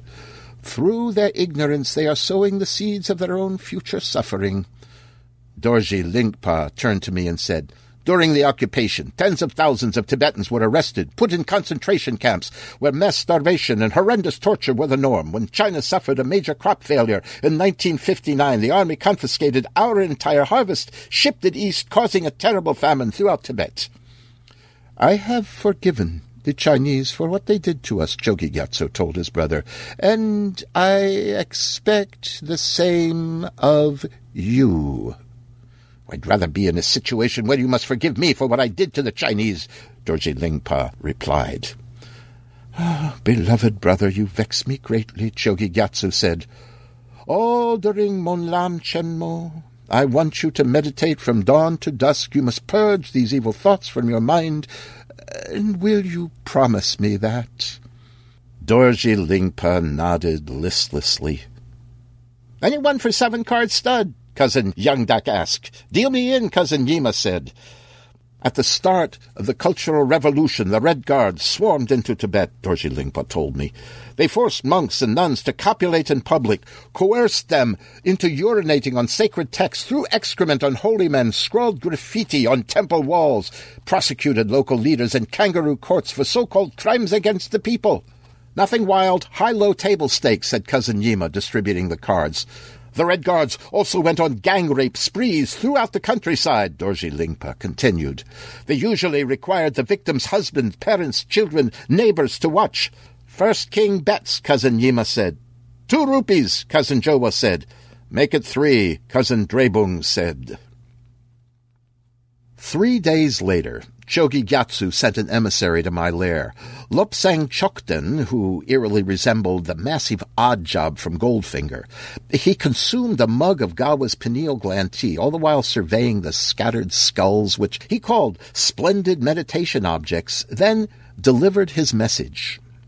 His Holiness would begin my tutelage on the morning after the two-week New Year's celebration of Monlam Chenmo, which I knew to be a, a, kind of karmic rodeo, combining sporting events, prayers, exorcisms, and, and public philosophical debates. It, it was in a matter corresponding to no Western religious festival whatsoever. Chogi Gyatso suggested that I bring a toothbrush as the first stage of my apprenticeship might easily last 48 hours. I should also pack my favorite snacks, provided they contained no Chinese dog meat. As I prepared for my journey, it occurred to me that the mind I would be presenting to His Holiness was hardly a tabula rasa. My fur was white, but my slate was not blank. Owing to my ingestion of a dozen California pseudo Buddhists over the years, I, I, grasped much of what the Dharma involved, or, or rather did not involve. I had particularly vivid memories of a Santa Monica mystic named Kimberly Weatherwax shortly before I stumbled upon this hapless climber. She had fallen from the Lhotse face, simultaneously losing her oxygen tank and stabbing herself in the back with an ice axe. Her blood oozed through her parka and leaked onto the snow like a Jackson Pollock painting in progress. She had perhaps five minutes to live, an interval she elected to spend telling me about her past lives in ancient Babylon and Akhenaten's Egypt. Are you by any chance the abominable snowman? she asked, her brain so bereft of oxygen that she evidently felt no pain. Well, my girlfriend thinks I'm insufferable, but I'm not abominable, I replied. Call me Taktra Kunga, Yeti of the Shimi clan. A Yeti? Wow. Really? Really? That is so cool. She rasped, her voice decaying to a whisper. An actual Yeti, she mumbled. This has been the most meaningful experience of my life. And now you're dying, which means I must eat your cerebral cortex. Heavy, she wheezed she blacked out. And from the subsequent Nang Dazul, I learned that for tantric dilettantes like Kimberly Weatherwax, Eastern religion promised three big payoffs solving the death problem through reincarnation, improving one's sex life through deferred gratification, and leaving the mundane realm of false values and failed plans for an axiomatically superior plane of relentless joy and unremitting bliss. Years later, trudging toward Gangtok for my first lesson with His Holiness, I decided that such spiritual avarice was the last thing my teacher would endorse. Obviously, the Dharma was not simply an exotic road to immortality and orgasms, not simply a, a gold plated get out of samsara free card. Clearly, there was more to infinity than that. Dressed in his most sumptuous saffron and burgundy robe, Chogi Gyatso stood waiting at the gateway to his private residence, a stately, many-towered palace that the deracinated monks had constructed shortly after the Mau Mau's installed the Phonit Sava in Lhasa. His Holiness led me down the central corridor. I began expounding upon the Dharma, now, I understand that reincarnation, it, it's different from immortality, and I likewise understand that the, the Tantra, is it's not a means of erotic fulfillment, right? So we can dispense with those issues and get into something meatier, like right away. A man of abiding forbearance, Chogi Gyatso listened thoughtfully, then looked me in the eye and unsheathed his epic smile. What you understand is precisely Nothing, Taktrakunga, he said cheerily. What you understand is zero, less than zero, zero and zero again, or to use Mr. Bond's epithet, double O seven, seven being the number of rightful branches that a bodhisattva will pursue while on the radiance level of his emergence, along with thirty additional such disciplines. We slipped into His Holiness's private bedchamber, where a smiling nun hovered over a tea cart that held a ceramic pot and a You Only Live Twice collector's mug, plus a plain white mug, presumably intended for me. I don't doubt that I am ignorant, Your Holiness, I told Chogi Gyatso. What are the seven rightful branches? Correct mindfulness, correct discernment, correct effort, correct joy, correct pliancy, correct meditation, and correct equanimity. But don't worry about it, Your hairiness. Perhaps you have the making of a bodhisattva, perhaps not. But for now, we simply want to increase your compassion quotient. Your education will begin with a simple oath honoring Sakyamuni, his teachings, and the community of monks and nuns he founded. Well, that sounds good, I said, inhaling the sweet, oily fragrance of the tea. Recite the following vow three times. I take refuge in the Buddha. I take refuge in the Dharma. I take refuge in the Sangha. I, I, take refuge in the Buddha. I take refuge in the Dharma. I take refuge in the Sangha. Twice more I repeated the pledge, and then His Holiness gifted me with a kata, a white silk scarf, draping it around my neck. The nun filled his mug with buttered tea, handed him the pot, and slipped away. He proceeded to load my mug beyond its capacity, the greasy amber fluid spilling over the rim, cascading across the tray, flooding the spoons and napkins. Uh, might I suggest you stop pouring? I asked. Chogi Gyatso maintained his posture so that the tray soon held the entire steaming, roiling, eddying contents of the teapot. Like this mug, your mind is filled with useless musings and self-generated afflictions. You will not progress until you shed all such psychic baggage. He pointed toward a huge porcelain bathtub elevated on four solid brass lion paws to accommodate a brazier for heating the water. And if you are to empty your mind, Taktrakunga, you must first empty this tub, transferring all twenty gallons to the cistern we use for flushing the toilets. I was planning to take a nice warm bath tonight, but that ambition has now fallen away. Uh, where's the bucket? I asked. You will not use a bucket, but rather this implement. Chogi Gyatso reached toward the inundated tea tray and withdrew a dripping silver spoon.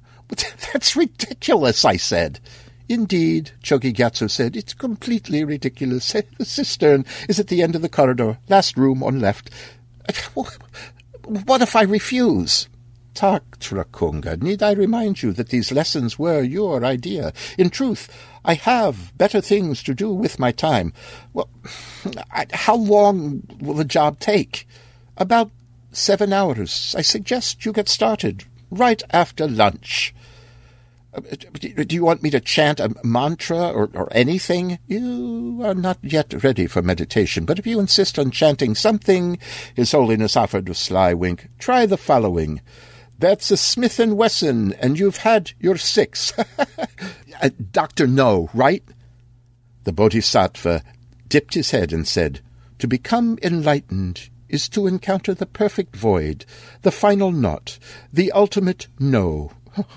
Alternately, you may wish to ponder the following koan. When a chicken has sex with an egg, which comes first? His Holiness laughed uproariously. Under, under, normal circumstances, I might have shared his merriment, but I was, I was, I was too depressed by the thought of the tedious chore that lay before me. Evidently, it would be best if I didn't ponder anything in particular, I said. That is the wisest remark you have made all morning, Chogi Gyatso said. With an aggrieved heart but a curious intellect, I did, as my teacher suggested, consuming my lunch, a bowl of noodle soup, then getting to work, while His Holiness sat rigidly in his study, alternately reading Tsongkhapa's The Great Exposition of the Stages of the Path and Ian Fleming's The Man with the Golden Gun. I ferried twenty gallons of bath water from tub to cistern, one ounce at a time. As Chogi Gyatso predicted, the task took all afternoon and well into the evening. Alas, instead of growing vacant, my skull became jammed to the walls with toxic resentments. I, I, I, wanted to put thorns in His Holiness's slippers. I wanted to break his drums and shatter his James Bond DVDs. The job is done, I told my teacher at nine o'clock.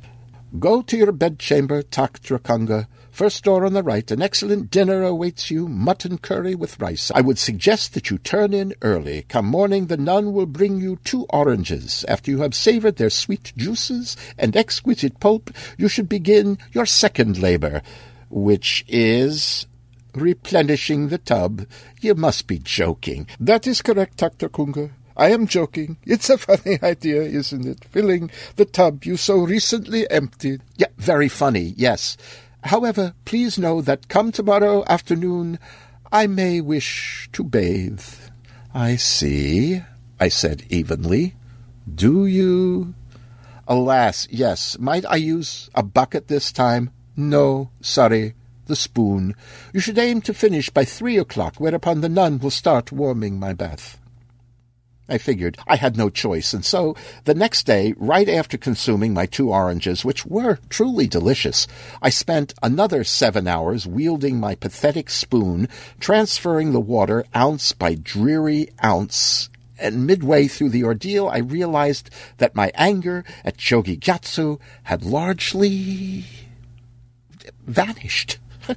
Here I was, receiving personal instruction in a magnificent religious tradition from the world's most famous holy man, it behooved me to be glad, not to mention grateful. At the very least, I must become like a luscious female operative in thrall to Agent 007, surrendering to my teacher with a willing spirit. Now, let me ask a question, Chogi Gyatso said after I'd finished drawing his bath. What if I commanded you to empty the tub all over again? I would gnash my teeth, I replied, and then I would growl like a snow lion, and then I would gasp like a dying climber, and then. And then I would empty the tub. That is a very good answer, Taktrakunga. Now go home to your woman and make love to her long into the night. At the start of the third lunar month, the hulking emissary Lopsang Chokden reappeared in my lair and delivered a new message from His Holiness, but only after once again consuming a mug of pineal gland tea and sorting contemplatively through our skulls. Chogi Gyatso, I now learned, wanted me to return to Sikkim forthwith and seek him out in the new Ganden Monastery. I should anticipate spending four full weeks with His Holiness and pack my luggage accordingly. Twenty-eight days of celibacy, Gawa sneered. Really, Taktrakunga? Your guru is asking a lot of you. Me. Us. Abstinence makes the heart grow fonder, I replied. Horse manure. Please try to understand. I, I am I'm not at peace with myself. We passed the rest of the day alternately quarreling and copulating, and the following morning Gawa sent me off with her resentful blessing, and I made my way south through the Lachung Pass, pausing to dine on Robin Balaban, an NYU film studies professor, then crossed the border into Sikkim. Digesting Professor Balaban's thoughts, I, I came to realize that he'd been troubled by a question that had often haunted me, namely, why has there never been a good movie about a Yeti? Man Beast, that's atrocious. Half human is risible. The Snow Beast is a snore. Only the, the Hammer film called The Abominable Snowman of the Himalayas is remotely watchable, although everyone involved, including star Peter Cushing, writer Nigel Kneale, and director Val Guest, went on to make much better thrillers. During the first half of your sojourn here, you will experience intimations of the primordial Buddhist vehicle, the Hinayana, keyed to purging mental defilements and achieving personal enlightenment, Chogi Gyatso said as we connected, hand to paw, on the steps of the new Ganden monastery. During the second half of your stay, you will taste of the plenary vehicle, the Mahayana, which aims to cultivate a person's compassion for all living beings through the doctrine of sunyata, emptiness. In the fullness of time, I shall introduce you to the quintessential vehicle, the Diamond Way, the indestructible Vajrayana. Diamonds are forever, I said, Probably my favorite 007, but let us not delude ourselves, Taktrakunga. Whether Homo sapiens or Candidopithecus tibetus a seeker may need to spend many years, perhaps many lifetimes, pursuing the Hinayana and the Mahayana before he can claim them as his own. And yet, without such grounding, he is unlikely to attain the eternal wakefulness promised by the Vajrayana given the immensity of the challenge, let me suggest that we start immediately, I said. There, there's no time like the present, right, Your Holiness? No, Taktrakunga, there's only a time like the present, my teacher corrected me. The past is a tortoise hair coat, the future is a clam tooth necklace. I passed the next seven days in the Tathagata Gallery contemplating the canvases. Four completely white, four completely black. His Holiness's expectations were clear. I must endeavor to fill the featureless spaces with whatever random notions cross my mind. Imperiled mountaineers, tasty yuppie brains, voluptuous yeti barmaids, crummy abominable snowman movies. Then imagine these projections catching fire and turning to ash so they would cease to colonize my skull. Despite my initial skepticism, before the long week was out, I succeeded in slowing down the rackety engine of my consciousness, the endless ka-chung, ka-chung, ka-chung of my thoughts, the ceaseless harush, harush, harush of my anxieties, or so it seemed. I'm a much calmer person, I told my teacher. Indeed, I think I've achieved near total equanimity. Does that mean I'm enlightened? Give me a break, Taktrakunga. My second week in the new Ganden monastery confronted me with a different sort of sunyata, the bare trees of the Dzogchen arboretum, their branches bereft of leaves, fruit, and blossoms. This time around, my instructions were to focus my drifting thoughts on the here and now, the luminous, numinous, capacious present. Once again, I profited from my meditations. Within 24 hours, a sublime stillness swelled at the center of my being. I was truly there, inhabiting each given instant, second by millisecond by nanosecond. I did it! I told His Holiness. I extinguished the past, annihilated the future, and for now there is only today, and for today there is only now. I see Nirvana is just over the horizon. Don't crack walnuts in your ass, Dr. Kunga.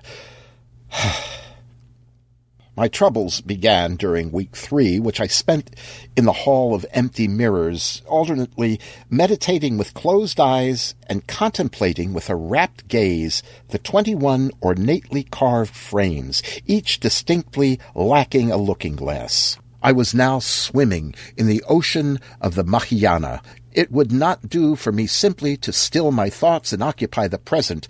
I must also shed my ego, scrutinizing my non-self in the non-glass. Goodbye, Taktrakunga. You are an idea at best, a phantasm of your atrophied awareness. No person, place, or thing or circumstance boasts a stable, inherent existence.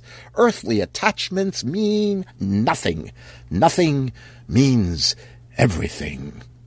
All is illusion. Flux rules. Welcome to the void.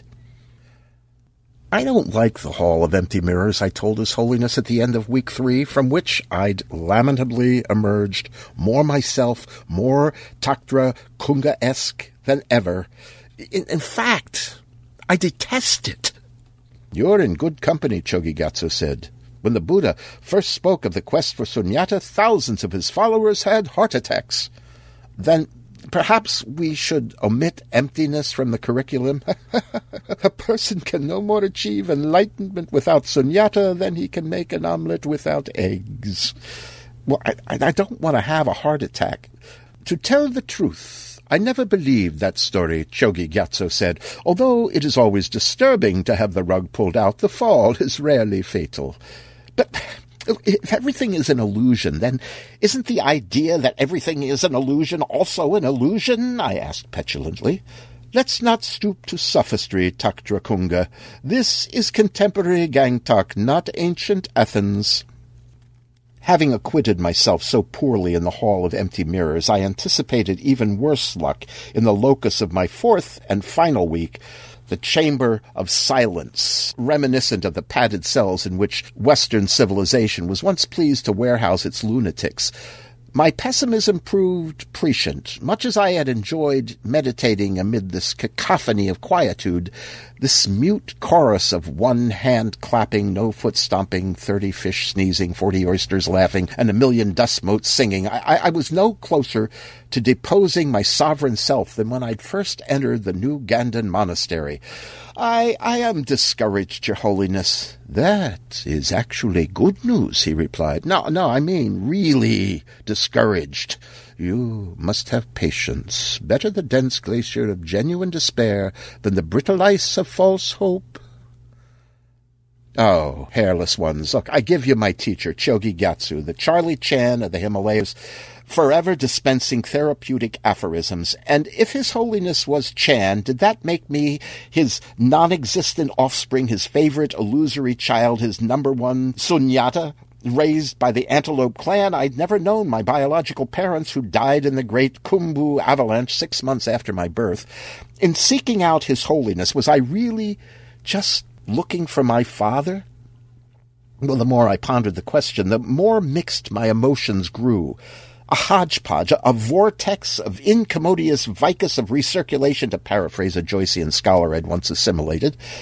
Chogi Gyatso bid me farewell. I left the New Ganden monastery and headed for the Lachung Pass as fast as my limbs would carry me, sometimes running on all fours, eager for a sensual reunion with Gawa. Midway through my journey, I again encountered the corpse of Robin Balaban, the, the NYU film professor. His gutted cranium taunted me with a void I'd failed to apprehend in the monastery.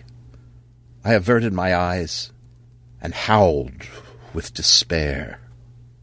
My indifference to Professor Balaban's fate, I, I, realized to my infinite chagrin, was equaled only by my apathy toward his bereaved loved ones. With, with crystal clarity, I beheld my benighted mind. I would never awaken.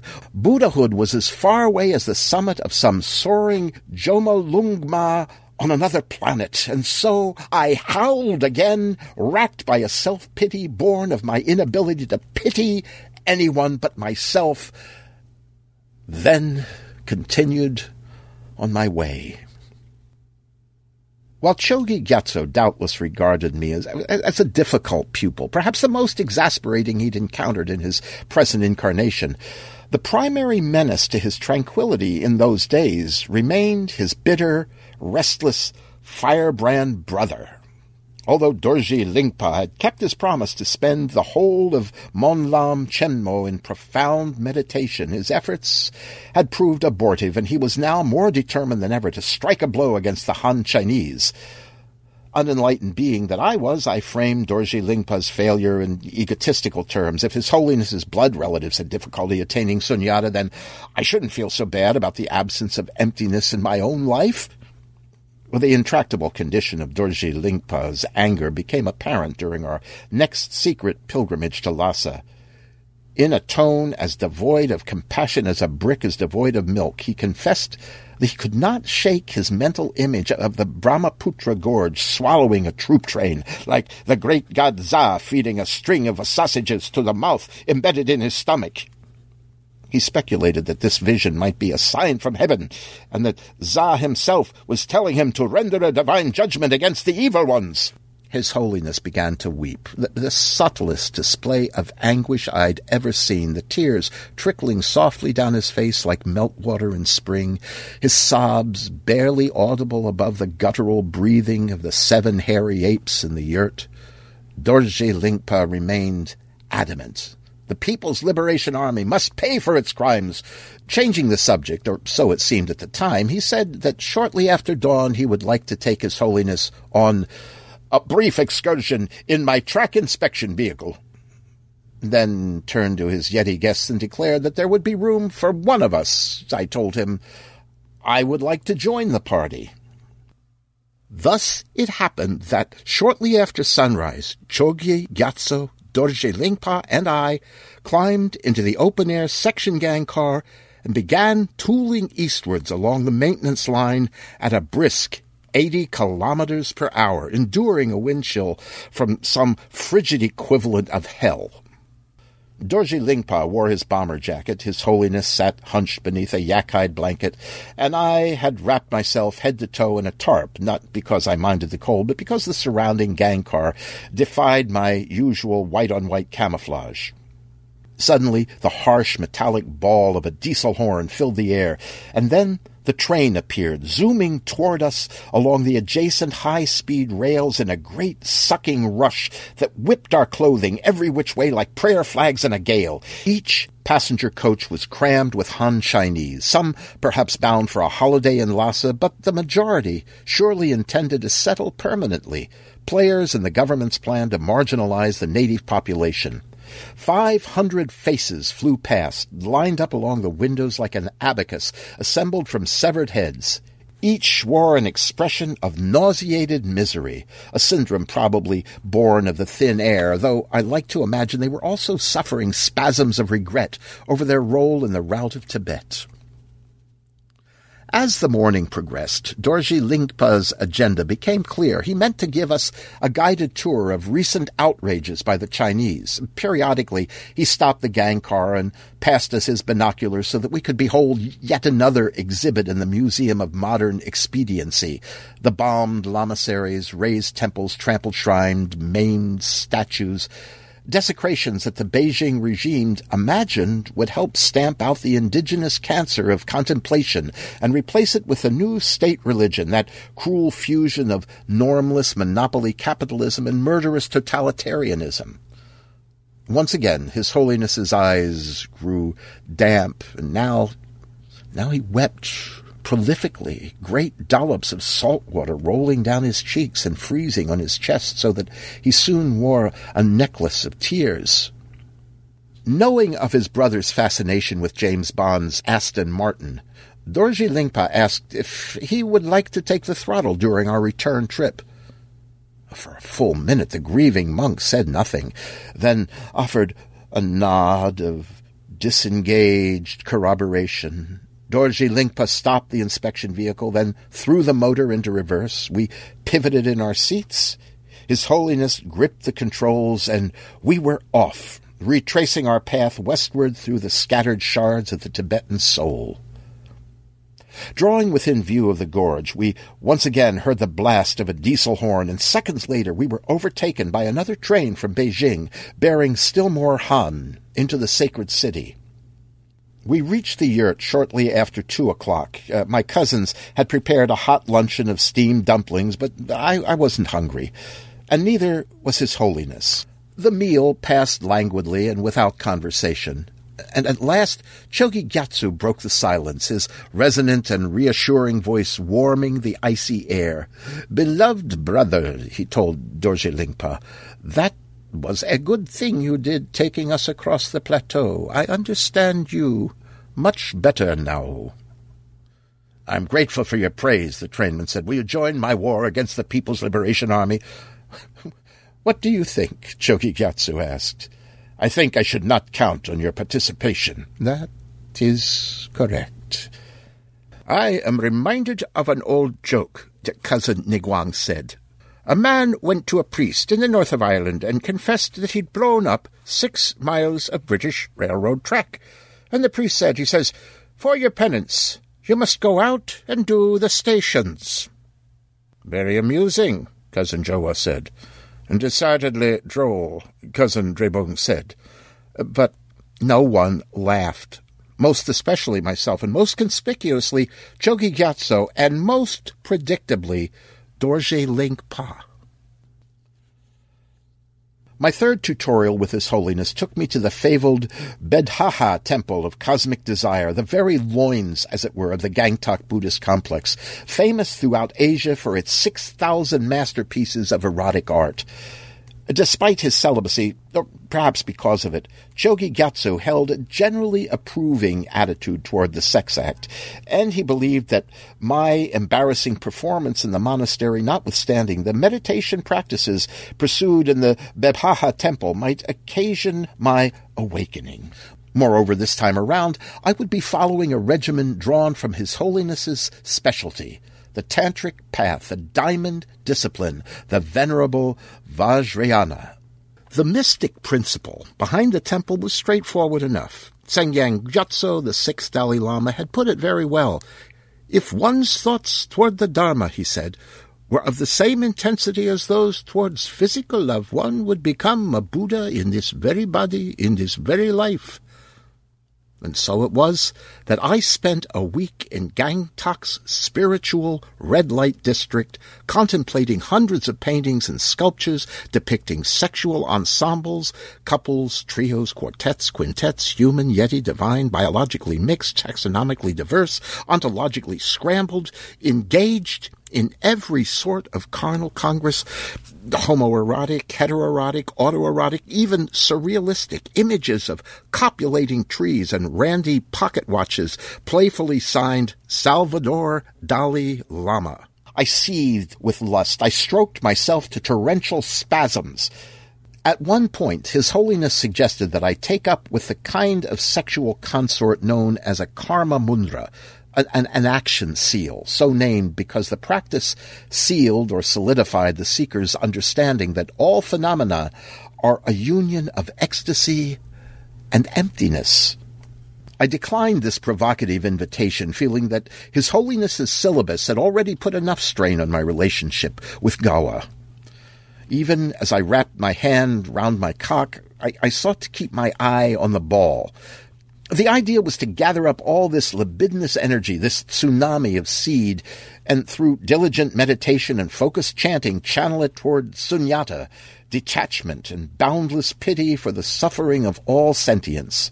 From onanism to Om Mani Padme Hum, oh yes, that was the grand truth of the Tantra. It was an ingenious strategy of masturbate and switch. And I did my best, O depilated ones. You must believe me, I truly played to win. I tried, I told Chogi Gyatso as I stumbled out of the Bebhaha temple, all passion spent. I tried, and I failed. Immerse me in the Tantra, and my thoughts turned to wanking, not awakening. Let's face it, Your Holiness. I was not made for the Vajrayana, nor the Mahayana either, nor even the Hinayana. You are probably right, but I must also say this, Taktrakunga. Your attitude sucks. Well, well, so do half of your deities. Might we try one final tantric lesson? At the start of the tenth lunar month, come to the Antara Bahava charnel ground on the slopes of Mount Jelapla, eight kilometers to the northeast. You will know it by the vultures wheeling overhead. I shrugged and said, I suppose I have nothing to lose. No, Taktrakunga, you have everything to lose, His Holiness reproached me. That is the whole point. Lose your illusions, lose your goals, lose your ego, lose the world, and only then will you come to know the wonder of it all. Oh, smooth ones, you might think that an ape whose lair was appointed with skulls would revel in the ambience of the Antar Bahava charnel ground, but in fact I found it a completely ghastly place with a seething soup of shuck bones, strewn teeth, rotting flesh, disembodied hair, fluttering shrouds, buzzing flies, busy worms, industrious crows, and enraptured vultures. By Chogi Gyatso's account, Two geographical circumstances accounted for this rather macabre ecology.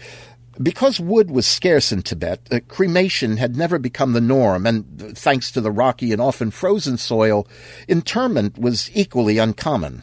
Instead, Tibetans had resorted to the colorful custom of sky burial, uh, dismembering the corpse and leaving the components in a high, open place to be consumed by jackals and carrion birds.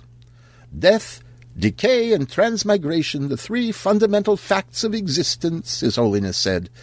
I want to go home, I said, my eyes watering and my brain reeling from the foulness of it all. The stench was itself a kind of raptor pecking at my sinuses, nibbling at the lining of my throat. The sorrowful cycle of samsara, Chogi Gyatso persisted, the wretched wheel of life turning and turning in the widening gyre, but there is no rough beast Taktrakunga, no Bethlehem, only more turning, more suffering, more turning, more suffering. Sean Connery is reborn as George Lazenby, who is reborn as Roger Moore, who is reborn as Timothy Dalton, who is reborn as Pierce Brosnan, who is reborn as Daniel Craig, who is reborn as Brian Flaherty. It can be much worse, of course. A person might spend his life deliberately harming other sentient beings. Owing to this bad karma, he will come back as an invertebrate, a miserable, crawling thing, or else a hungry ghost, or maybe even a hell being. Agent 007, if he truly existed, would probably be a dung beetle now. So it goes, Taktrakunga. You can't win, you can't break even, but you can get out of the game. You didn't get out of the game, I noted, staring at my feet. You keep opting for reincarnation. That does not mean I like it. If your brother sends a troop train into the gorge, how many lifetimes will he need to discharge his karmic debt? A hundred, a thousand, a million? I don't want to talk about my brother, Chogi Gyatso said, placing his open palm beneath my shaggy simian chin and directing my gaze toward the open air ossuary behold! Bearing a narrow palanquin on which lay a robe-wrapped corpse, a solemn procession shuffled into view. Monks, mourners, tub haulers, and a team of specialists that His Holiness identified as Rogyapas, body cutters. Expectant vultures arrived from all points of the compass, and after finding relatively uncluttered space, the palanquin bearers set down their burden. Whereupon the Rogyapas secured the corpse with ropes and pegs, lest the birds claim it too soon, His Holiness explained. Availing themselves of the tub, the monks next washed the body in a solution scented with saffron and camphor, thereby making the flesh more pleasing to the nostrils of its feathered beneficiaries. Your religion is good with details, I noted. In giving his body to scavengers, the deceased is performing an act of great charity, Chogi Gyatso explained. Even as we speak, that person's hovering consciousness negotiates the bardo, the gap between his present life and his next incarnation. He is presently confronting a multitude of confusing sights, sounds, smells, textures, and tastes, as well as hordes of tantric deities, some peaceful, others wrathful, each spawned by his mind. It's all in the Bardo Thodol. We, we should try selling it to the movies, I said. Taktra Kunga, shut up. After drawing out their sharp, gleaming knives, the body cutters went to work, opening the corpse's chest, removing the internal organs, and slicing the flesh from the skeleton. The Rogyapas mashed up the bones with stone hammers, then mixed the particles with barley, flour, a proven vulture delicacy. Oh, what are we doing here? I moaned, seizing His Holiness by the shoulders. We are here to relieve the suffering of other sentient beings. Haven't you been paying attention? No, I, I mean, what are we doing here? Why are we in this demented alfresco cemetery? We are here to meditate on tathata, suchness, the true nature of reality. Only after a large quantity of flesh and bone had been prepared were the vultures allowed into the ceremony, a, a, precaution that kept them from fighting among themselves. The Rogyapas carried the offerings to a large slab of rock decorated with a geometric representation of the universe, then systematically pitched the portions one by one toward the center of the circle. Meanwhile, one particularly athletic Rogyapa swung a large rope across the inscribed outcropping, discouraging the raptors from entering the mandala before the proper time. Take me away, I wailed. I can't stand this place. Class dismissed. Is that truly your wish? His Holiness asked. Yes, it's over. Allons-y. I am the worst student you have ever had. That would appear to be the case. The rope swinger stilled his cord and stepped aside, fluttering, shrieking, squawking, and, for all I know, chanting praises to their patrons. The appreciative vultures descended. I don't want to be enlightened, I cried. I want Gawa. I want my cousins. I want onion bagels and pineal gland tea and Prokofiev and Fred Astaire and the Marx Brothers. I want all my stupid, worthless, impermanent toys. The bodhisattva shrugged and, taking my paw in his hand, began leading me toward Gangtok. Taktrakunga, I am disappointed in you. I don't doubt it. Let me offer a word of counsel, His Holiness said. When lying on your deathbed, strive mightily to release these negative energies of yours. You won't be reborn a Buddha, but you won't come back an insect either. Speaking personally, I hope you remain a giant ape. You do that very well. The earth turned, the wheel of life revolved, and exactly one year after hearing Dorji Lingpa declare his intention to wreck a Mau Mau troop train, my cousins and I once again found ourselves huddled drowsily behind his yurt on the eve of Monlam Chenmo. We did not expect to get much sleep. Chogi Gyatso and his half-brother had stayed up late arguing over the necessity of destroying the Brahmaputra bridge. They had found no points of accord. Bad karma suffused the gorge like the stench of a charnel ground. I awoke shortly after sunrise, uh, tired, bleary, miserable, I then stumbled into the yurt. My cousins occupied the dining table playing seven-card stud. His Holiness and Dorji Lingpa sat in the breakfast nook eating oranges and drinking buttered tea. A flush, said Cousin Jowo, displaying five hearts. Well, beats my straight. Said Cousin Yima, disclosing his hand. The plaintive moan of a diesel horn fissured the frosty air. A troop transport, Dorji Lingpa noted. Over the years, I've come to know each train by its call like a hunter identifying different species of geese by their hunks. A second mournful wail arose, rattling the circular roof.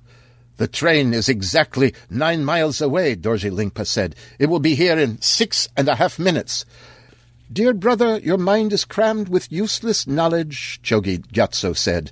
That horn is a death knell, Dorji Lingpa continued. Listen carefully, brother. The train is pealing its own doom. What are you talking about? I asked.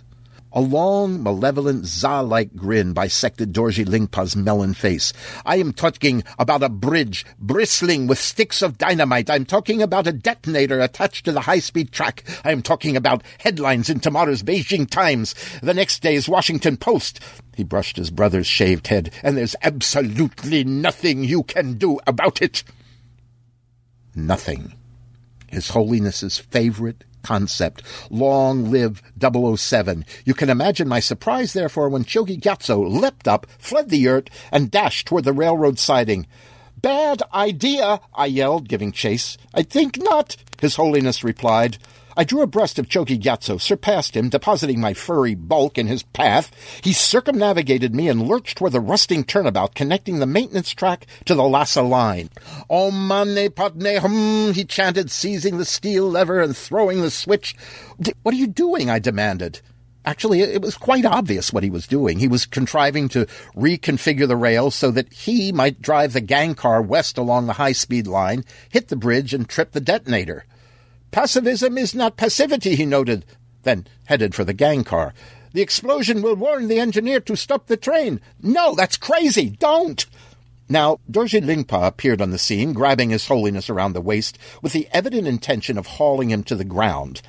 The diesel horn bellowed louder than ever. I was there, oh shiny ones. I saw the whole amazing incident for the first time in 700 years. A Dalai Lama decked somebody with a roundhouse right, in this case his own beloved brother. James Bond, swinging his fists, or a Yeti delivering a glog punch, could not have felled Dorji Lingpa so successfully. As the trainmen lay in the snow, stunned and supine, my clan arrived, grappling hooks in hand, climbing ropes slung over their shoulders like huge epaulets. Cousin Nangwang placed a hairy foot on Dorji Lingpa's chest. Your brother is a brave man, the ape declared. The diesel horn screamed across the valley. His Holiness climbed into the inspection vehicle and assumed the controls. After I have passed the turnout, kindly throw the switch to its former position, he instructed me. We don't want to save the train from my brother's vengeance only to derail it through negligence. You don't understand, I cried. All is an illusion. That train, it's not real. The soldiers aren't real. There is no suchness except what exists in your mind. Don't be silly, His Holiness said, putting the motor in gear. I love you, Taktrakunga, he added, and was off. The gang car rattled out of the yard, frogged onto the Lhasa line, and raced away at full throttle.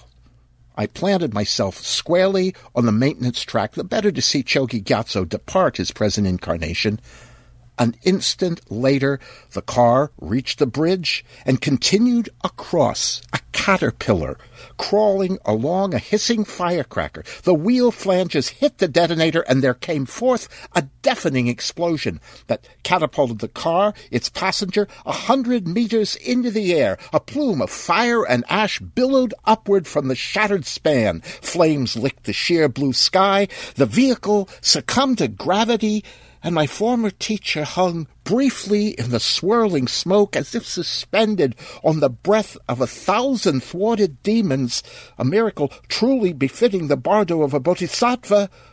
And then he fell.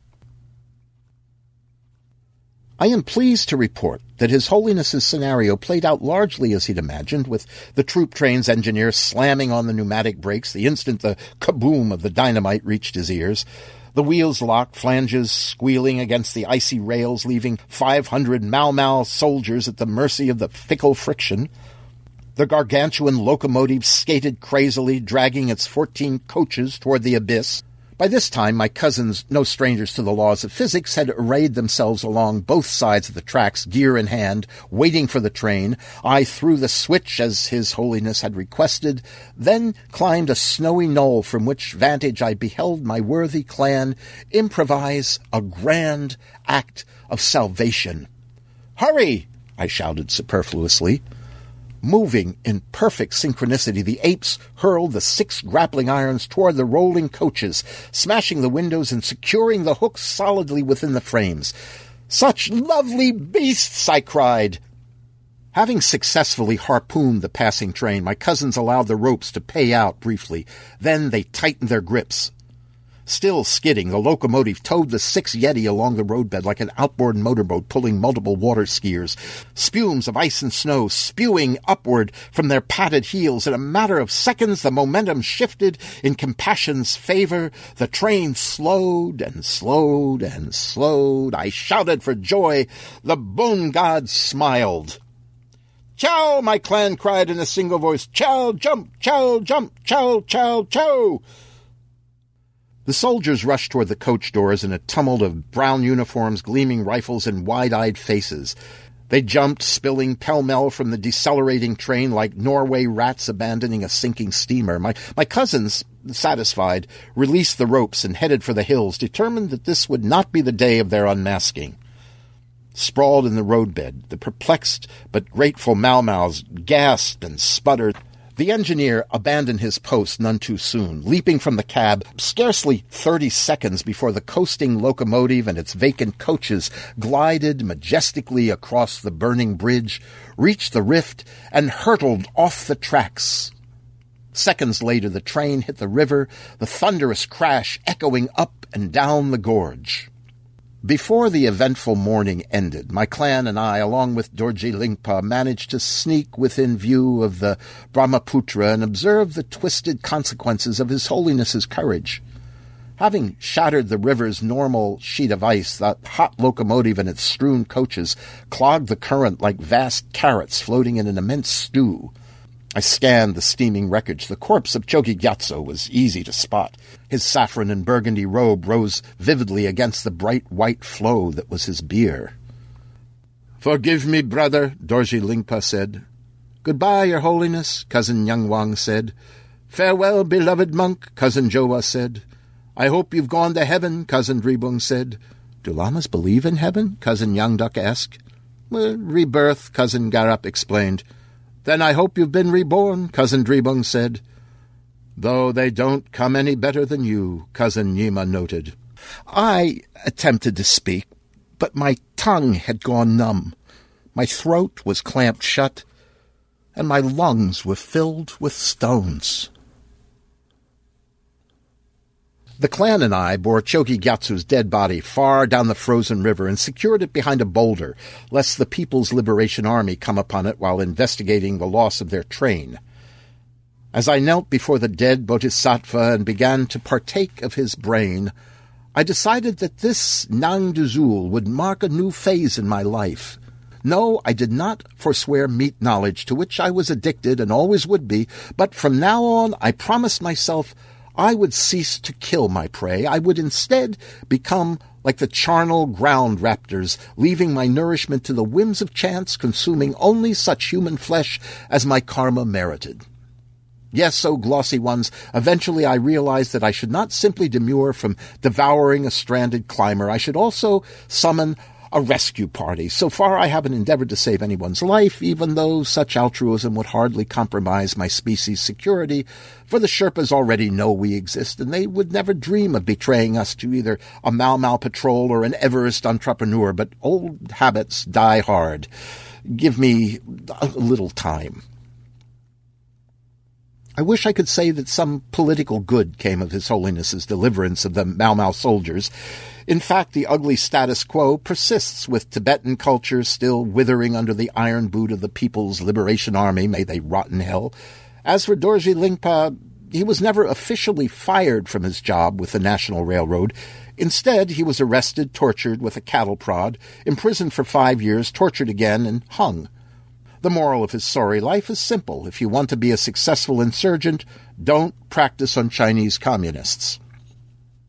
When I told the Panchen Lama where to find Chogi Gyatso's body, he did not at first believe me. But then I, I began laying out the evidence a grappling iron, the Beijing Times headline, His Holiness's white silk scarf, and the monks dispatched a recovery team to the Brahmaputra River Gorge.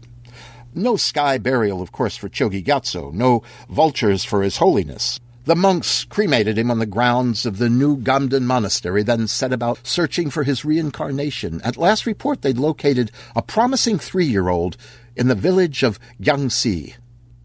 So, what is it like to be enlightened? What rarefied phenomenon does a bodhisattva perceive? I regret to say that the gift was largely wasted on me to be sure, shortly after eating Chogi Gyatso's cerebrum, I found myself praying compulsively, chanting incessantly, and meditating obsessively, much to Gawa's consternation. And for a few incandescent days, I saw the world as he had lambent and fair and full of woe, abrim with beings who, without exception, every one, each and all, deserved my unqualified kindness.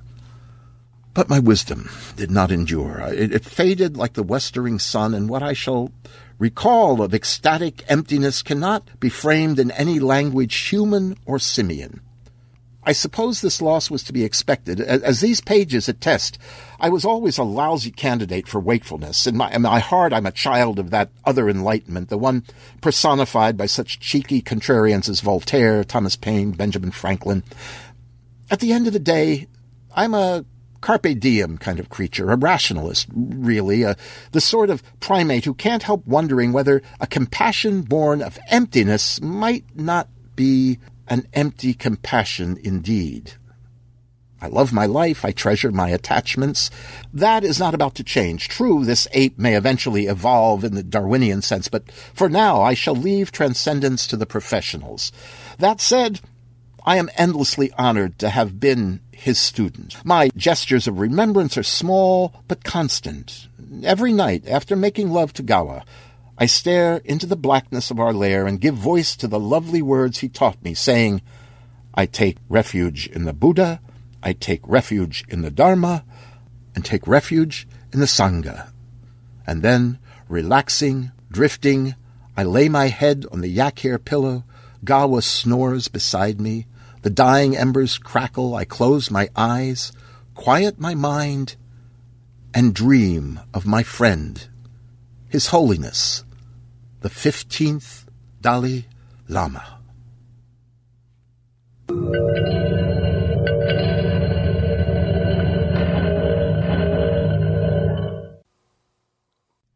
This is Larry Santoro speaking to you now in anticipation of some vigorous disagreement that might be coming my way with the rendering I did of Taktrakunga as a somewhat demented cross between Senator Bernie Sanders and Woody Allen, and my reading of the 15th Dalai Lama in the voice of A.J. Patel, the sous chef at Moti Mahal restaurant up the way. My anticipation is all the more quivery because James Morrow scares the hell out of me. You see, whenever a guy who is principally a writer like myself uh, undertakes to publicly read someone else's work, the tendency is to write oneself into the story. Okay, that's my tendency. Normally, this doesn't bother me. I'm pretty secure in the choices I make as an actor. Uh, an actor has to be, otherwise, he stops being effective. With James Morrow's work, however, funny, wifty, punny as it is, the ground under my feet, so to speak, gets a little shifty. His work is funny. It's irreverent. Yet it's as smart as, well, it's a lot smarter than I am. It's more erudite anyway. I keep hearing Dr. Charles Kessler, my ancient history prof from an early undergrad incarnation, making the public crack about me that Mr. Santoro doesn't actually know anything. He just gets by on glibness. I think I've mentioned this before. With Bigfoot and the Bodhisattva, my glibness was off the table. Not only do I know almost nothing about Tibetan or any kind of Buddhism, I can't even say most of the names of the characters or the concepts uh, in this rather subtly brilliant story. So, first, my apologies go to Mr. Morrow but you did write that Taktrakunga was most recently living within the meat knowledge of one Dexter Sherwood, a professor of comparative literature at Princeton, And since all New Jersey based professors of literature are the children of Talmudic scholars from Brooklyn, I figured the Bernie Sanders Woody Allen confluence would be about right. As my experience of comparative lit professors extends only so far as Dr. Myron Talby, the, the choice may have been a glib one. Uh, second, my apologies to Buddhists everywhere. Tony gave me this story about six months ago. At the time, I was deeply self involved with three projects, writing and selling. So I put it aside. I put it aside mainly, however, because it scared the crap out of me. I couldn't even pronounce the title with any degree of confidence. Forget Dorji Lingpa and Chogi Gyatso and all the rest. It took me about five months to get up the courage to begin reading it aloud to myself in the bathroom late at night. And then I did come down, in fact, with a mother of sinus infections. Then, well, I put it on tape more than two hours worth at first recording. And when all the obvious screw ups and curses were cut, it shows up at a nice hour, 18 minutes, and 13 seconds. And so I also apologize for reading fast. I normally go slow. Uh, with this, though, I, I didn't want to linger over the obvious or press too hard on the subtle. So listen to it again to catch the puns and such. Well, anyway, enough of this. Uh, Mr. Morrow, I hope you are a forgiving man. Listeners, if you are of the Buddhist persuasion, mea culpa, mea culpa, mea maxima culpa. That's it for me, for now. I hope to be talking to you soon again, uh, this time with a story of my own to tell, most of which I'll probably understand and much of which I'll be able to pronounce, even in my glibness. This is Larry Santoro on a gorgeous fall day in Chicago, USA.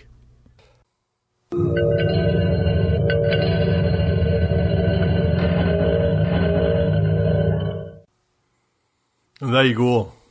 Can't say better than that. You know, th- that's why, you know, I'm solely in agreement with myself. You know, people might not agree, but I think that's why StarShipSofa won the Hugo Award.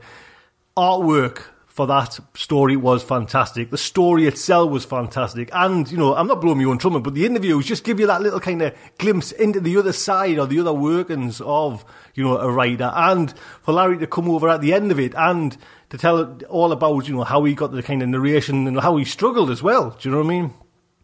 Fantastic.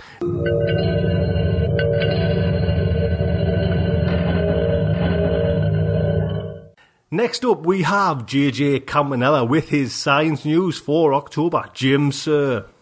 Greetings and salutations, ladies and gentlemen. Welcome to this October 2010 Science News Update. I'm your host for this evening, Jim Campanella. You'll have to forgive me tonight. I'm just getting over a cold, and my usual dulcet tones may not be up to snuff. Let's just get going here. I have some seriously cool stuff to tell you about.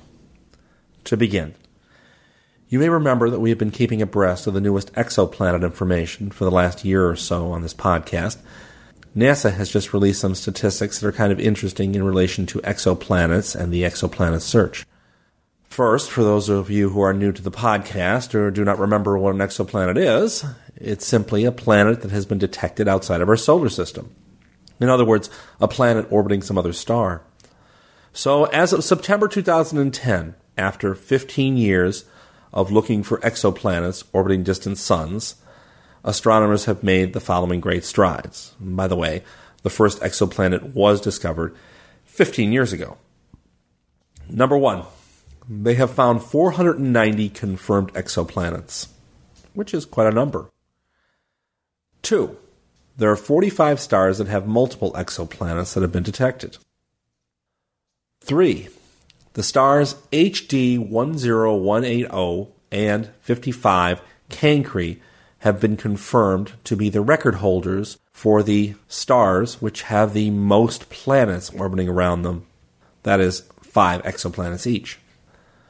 Four, the heaviest exoplanet is HD 43848 at 25 Jupiter masses. Five, the largest exoplanet in terms of diameter is CT Cha b at 2.2 Jupiter diameters. 6. The smallest exoplanet found, which we reported on a couple of months ago, is Corot 7b, which is 1.7 Earth diameters. And finally, number seven, here's the one you've all been waiting for. Out of those 490, how many habitable exoplanets have astronomers found? And the answer is none. Zero. Zilch. Nada. Not a one. That's a serious worry among astronomers and among astrobiologists. Why? Well, there's three reasons. First, statistically, at least according to the Drake equation, habitable planets should not be so rare. The Drake equation is an equation used by the SETI folks to estimate the potential number of extraterrestrial civilizations in the Milky Way. It also has as part of it an approximation of the number of habitable planets. Now, we're not talking about planets with life here. We're talking simply about temperate planets with oxygen and water. According to the Drake equation, 10% of all stars should have habitable planets. Well, so far that appears way wrong. It would suggest that we should have found 20 to 50 habitable planets so far. And, well, so far it looks as if that type of planet is about as common as hen's teeth or an honest New Jersey politician. Now, there is an irony here. One thing that the scientists have not widely considered yet is that it may actually take life to stabilize the air and water systems of a planet. It may be that without living organisms, it's impossible to stabilize such a planet wide system. My conclusion is that if life is very rare, then habitable planets may be very rare indeed, or just as rare as life is. The second worry the scientists have is that habitable planets with life somehow tend to get either killed off or kill themselves off somehow. In this case, we're equating life with just being habitable. The prediction is that there is a limiting factor out there that all intelligent civilizations finally come up against. They discover some horrendous new tech like the anti gravity antimatter bomb that destroys all life on the planet. Or perhaps all civilizations eventually poison themselves with their toxins this would explain why we have never detected a civilization older than ourselves out there. Shouldn't there be a whole bunch, or at least one, according to the Drake equation? And shouldn't their radio or TV signals have reached us a long time ago? It's possible that we are a very young planet and a very young species, and that we are looking out there at many, many dead planets. The scientists, of course, are worried that we may go the way of those other civilizations and now they are trying to figure out exactly what the fabled limiting factor may be. The final, most dreaded possibility of all to the hardcore scientists is that several thousand years of Judeo Christian religion may be right. Humans may actually be unique in this universe. Humans may actually be alone in this endless void with just ourselves and our Creator for company. We may actually be special and the center of all creation. What if we continue to find nothing but rock balls and gas giants out there? What conclusion will we come to then? Well, whatever you believe, I'll just leave those thoughts for you to ponder. Onwards and upwards. This next story is for those of you who have noted my odd use sometimes of accents to, uh, well, accentuate quotes of scientists during certain stories. There is actually a long and hallowed use of such dialects in radio. I refer you to the audio logs of legendary radio figures such as Raconteur Jean Shepherd. My own use of voices has always been done in fun for entertainment purposes and not to denigrate anyone. Longtime listeners to the show will note that over the years I have used almost as many silly American accents as any other accents. Some listeners have written to me applauding my use of voices to keep the stories interesting, and, well, others have been less than enchanted with the silliness. Dr. Shiri Lev-Ari of the University of Chicago published a study in the last month in the Journal of Experimental Psychology having to do with accents and credibility. The researchers in the study asked participants to listen to pre recorded trivia statements and rate them on a scale of truthfulness. Participants ranked heavily accented speakers at an average of 6.84 on the truthfulness scale, compared to 7.5 for native English speakers. That is seriously worrying and disturbing. What's even more disturbing is that a subsequent experiment showed that even when participants were informed about the nature of the testing and what was being tested, their trust in heavily accented speakers was unchanged. That means that even though the subjects knew they were expected to mistrust the accents, they went along with that expectation and continued to mistrust the non native speakers. In short, their unconscious bias was unaffected by being told about it. Lev Ari, the lead author in the study, said The problem here with accents is that they might reduce the credibility of non native job seekers, eyewitnesses, reporters, or people taking calls in foreign call offices. English speakers, both in the UK and the United States, have a love of silly and endearing accents. I refer you to Balki from the sitcom Perfect Strangers the Festrunk brothers from Saturday Night Live, the Count from Sesame Street, or Manuel from Fawlty Towers. To complicate this all, the contempt of foreign cadences might not surprise those of us well versed in American pop culture. All the best villains have accents. Look at the Die Hard movies, or Schwarzenegger's original Terminator, or Boris Badenov from Rocky and Bullwinkle. And again, the Brits may not be much better with accented villains like Dr. No or Blofeld from the Bond movies. Where am I going with this? Because I do not want listeners to be laughing at an accent as opposed to listening to the content of the stories I present, I will stop doing silly voices on this section of the show. If it is true that funny accents make things less believable, then I am doing a disservice to the scientists, whether they be from Texas or India. So let's put our prejudices behind us and focus not on whether we can trust accented English speakers, but on what they have to teach us. If you want to hear funny voices from me, then listen to the SF stories that I narrate here on the sofa. The next story speaks to a certain level of hopelessness that I'm feeling at the moment for my memory, which seems to be slowly leaving me as I enter middle age. This is natural, as anyone will tell you. However, there appears to be a history of dementia in my family for anyone who lives long enough. I had three great aunts who lived into their 90s, but they didn't show serious signs of Alzheimer's until they reached their late 80s. My dad is in his late 70s now, and I'm beginning to worry about his grasp of memory. I suspect that if I make it as far as my great aunts did, then treatments will be available to keep memory quite viable even into old age. But at present, there are no such treatments, and I dread what might happen to my father. I thought that since he keeps his mind sharp by reading, puzzles, etc., that he could stave off a major portion of the effects if they ever crop up. But even that hope seems to be dissipating now.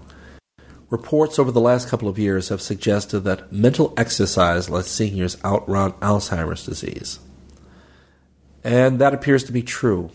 But the newest findings are that it's only for a while.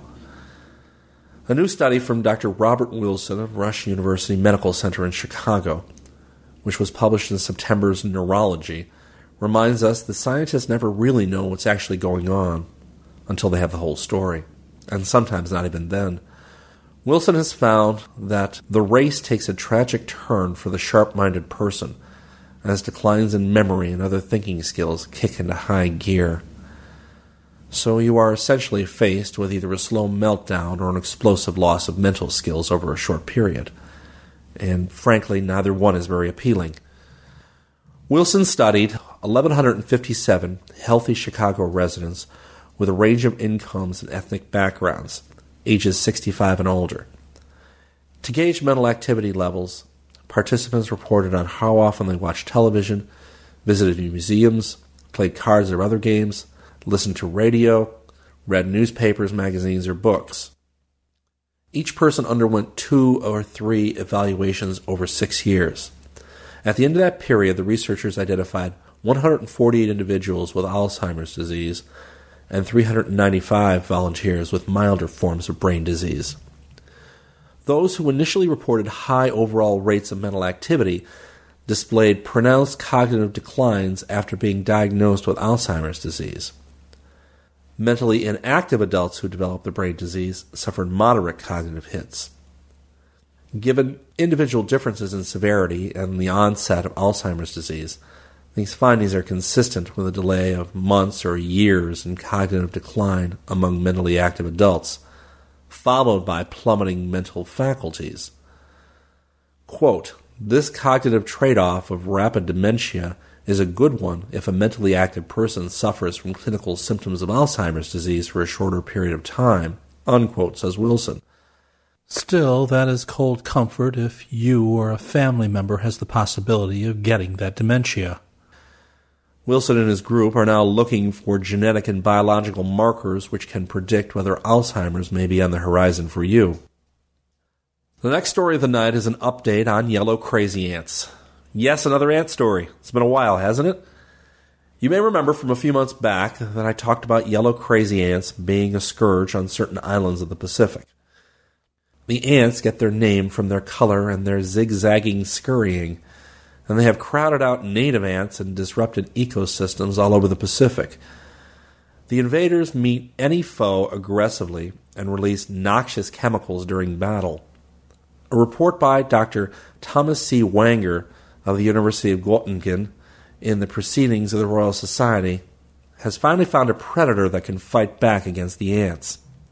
It turns out that the common Sulawesi toad in Indonesia is a prodigious eater of ants, even aggressive invading ones. On the island of Sulawesi, the toads readily feast on yellow crazy ants, which are colonizing the island just like they are in other tropical locations. During a week of toad abundance on Sulawesi farms, test plots hopping with toads had as little as one third of the invasive ant populations found on plots where fencing kept the toad out. Wanger and his colleagues established that the toads disproportionately prey on ants based on the toad's fecal samples. Quote, you wouldn't believe how smelly these things are, unquote. The poop samples reveal that some kind of ant accounted for three quarters of the diet of the toads storming through the test region, even though ants didn't represent a large proportion of the arthropods there. Native ants presumably have long coexisted on the island with the toads, but populations of invaders may be taking a hit. The test plots lay in cacao plantations, and the researchers speculate that the toad's taste for ants may turn out to be a boon for cacao pest control. About every three months, the toads leave their usual forest home and surge through the cacao plantations to breed in the water of neighboring rice fields.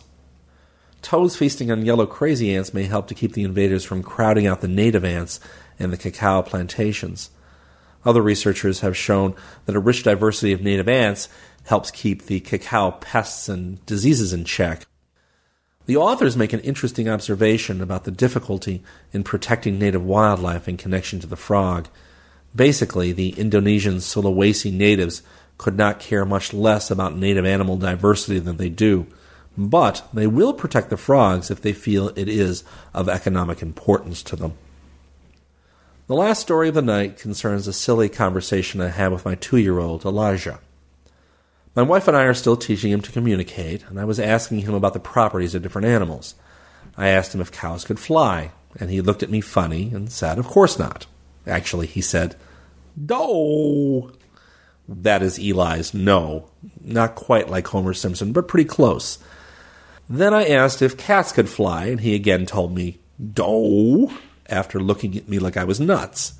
Can birds swim? I asked. He hesitated on this one since he has seen ducks swimming in a stream in the nearby park. Now, we have an aquarium and he knows how fish swim, which is not how ducks swim so he was not quite sure how to answer that one. He didn't want to just jump right in and say yes, but eventually I got a very careful and thoughtful yes from him. Finally, I asked, Do fish fly, Elijah? And I got an unequivocal answer out of him. Do, that's silly. Now it was my turn to hesitate.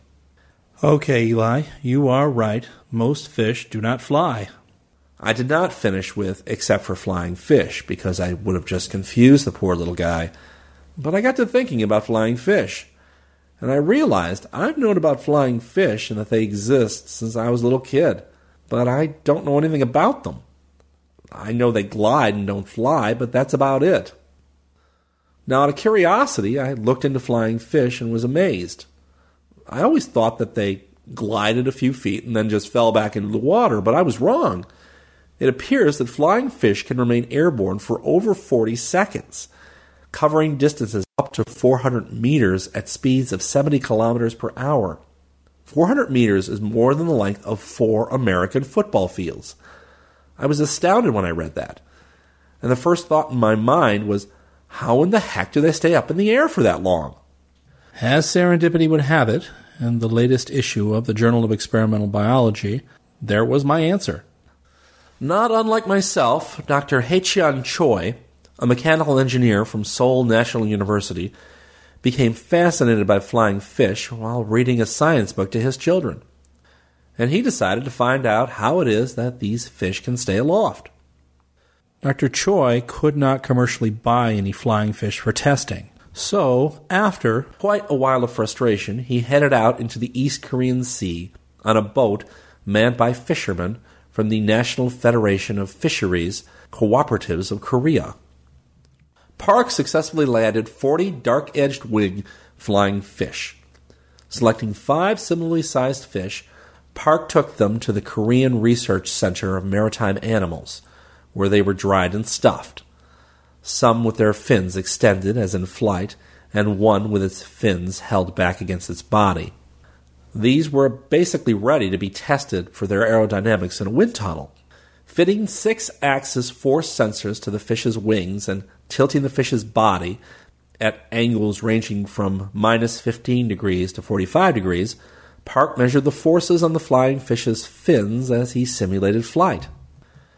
Calculating the flying fish's lift to drag ratios, a measure of the horizontal distance traveled relative to the descent in flight during glide, Park found that the flying fish performed remarkably well, gliding better than insects and as well as birds such as petrels and wood ducks. When he analyzed how the fish's lift to drag ratio changed as they varied the tilt angle, he found that the ratio was highest and the fish glided furthest when they were parallel to the surface, which is exactly what they do above the ocean. Measuring the airborne fish's pitching moment, he found that the fish were very stable as they flew. However, when he analyzed the stability of the fish with its fins swept back into the swimming position, the fish were very unstable. And that's exactly what you need for aquatic maneuverability as opposed to flying. So, flying fish are superbly adapted for life both in the air and in the water. Knowing flying fish almost always fly near the surface of the sea, Park then decided to find out if the fish derived any benefit from the aerodynamic effect of flying close to the surface.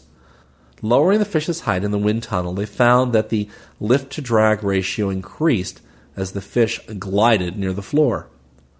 When Park replaced the solid surface and put the fish over a tank of water, the lift to drag ratio rose even more, allowing the fish to theoretically glide even further. So, gliding near the surface of the sea helps the fish to go further. Finally, Park directly visualized the air currents passing around the flying fish's wings and body. He blew streams of smoke over the fish and saw jets of air accelerating back along the fish's body. Park said, quote, The arrangement of the large pectoral fin at the front and smaller pelvic fin at the back of the fish's body accelerates the airflow toward the tail like a jet, increasing the fish's lift to drag ratio even further and improving its flying performance much more.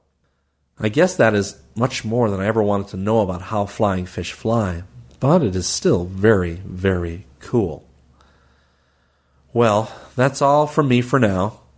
As always, take care be vigilant at the next flying fish crossing you come to, and I hope I've inspired some of you. Until next time, this is Jim Campanella.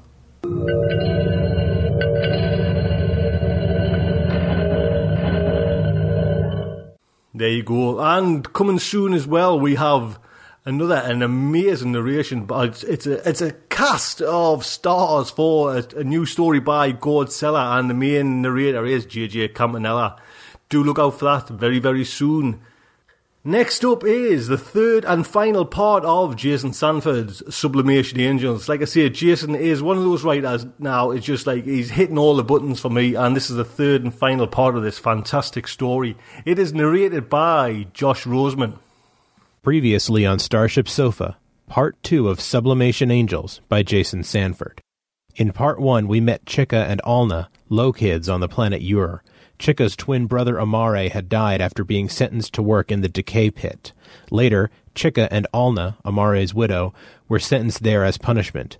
In part two, Chika began a relationship with Luck, a low kid who, along with her brother Tuck, lived with Alna and Chika.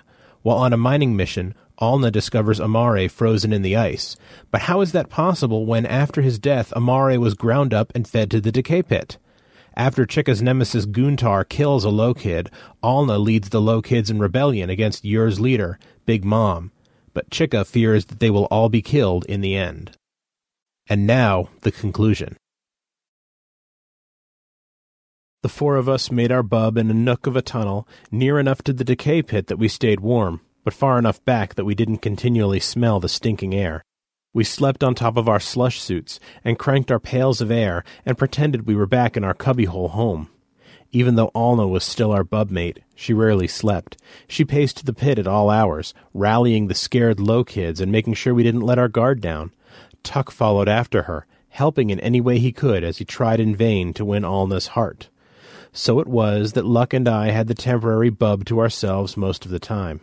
Luck dug some dried ochre out of a waste pile and coated the tunnel walls in dabs of orange and red. We joked about what a lousy honeymoon this had been.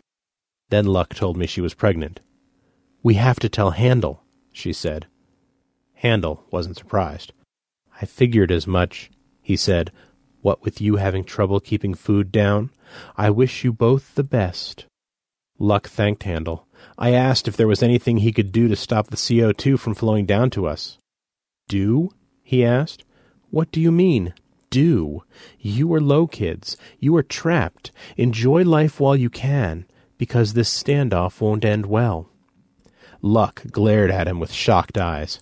You not help? she asked. You, older than Big Mom, but looking younger than me. You help you, but not us? Handel didn't say anything. Luck hit him, and hit him again, and then stormed back to our bub. Handel shook his head sadly at me. Your brother would have understood, he said. I stared at him, troubled by something I couldn't begin to explain. Did you hear Big Mom's offer? I asked. Yes, you should take it. All of you should. You don't think the moms will try to punish us? And if they do, anything is better than what you face right now. I started to ask why Handel didn't think he faced the same dangers we did, but decided not to push the issue. Not knowing what else to do, I walked to the bub to comfort Luck. That night I stood guard with Tuck. As the hours passed, the moms glared at us from their side of the tunnel, and we glared back. The moms looked fresh as ever, with all that damn good air and heat to warm their hearts. At one point, Guntar walked by to check on his people. He saw me and flashed that nasty face-wide smirk of his. I gave him the finger, which enraged him so much he had to be restrained to keep from charging at me.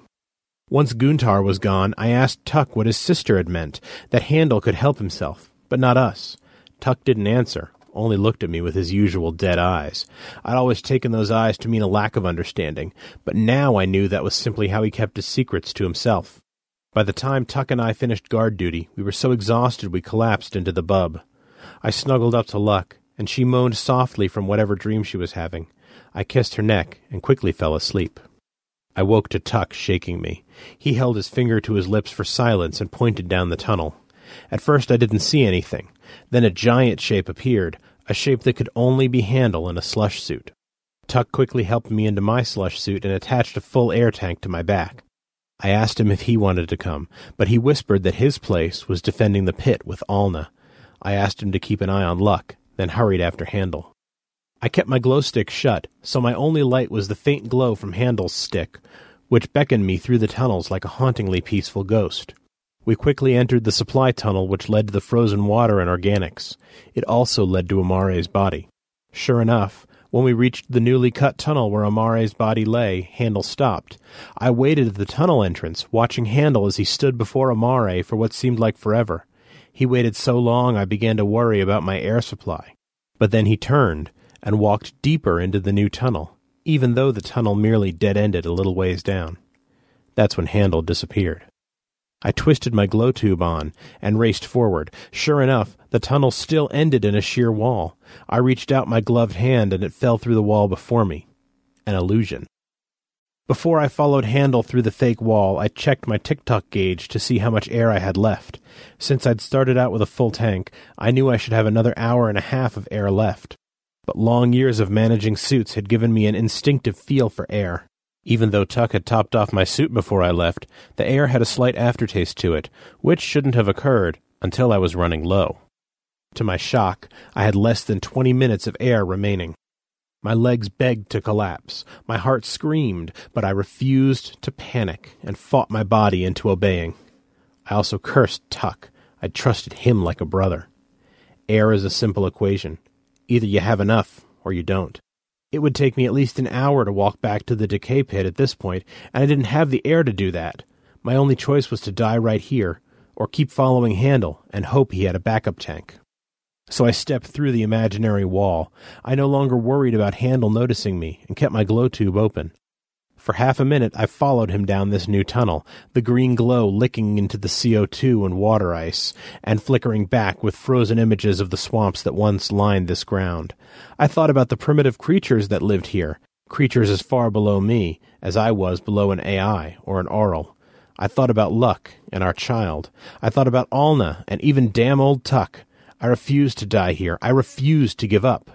And then, to my surprise, Handel disappeared yet again.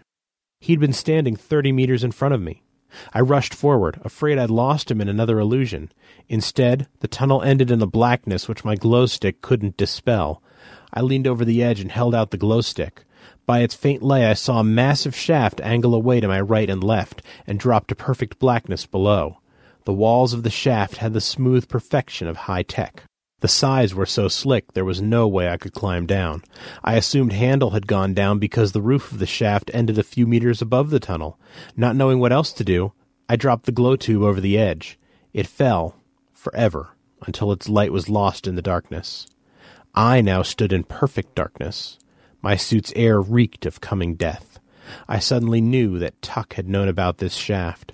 He'd given me just enough air to get here, but not enough to return home.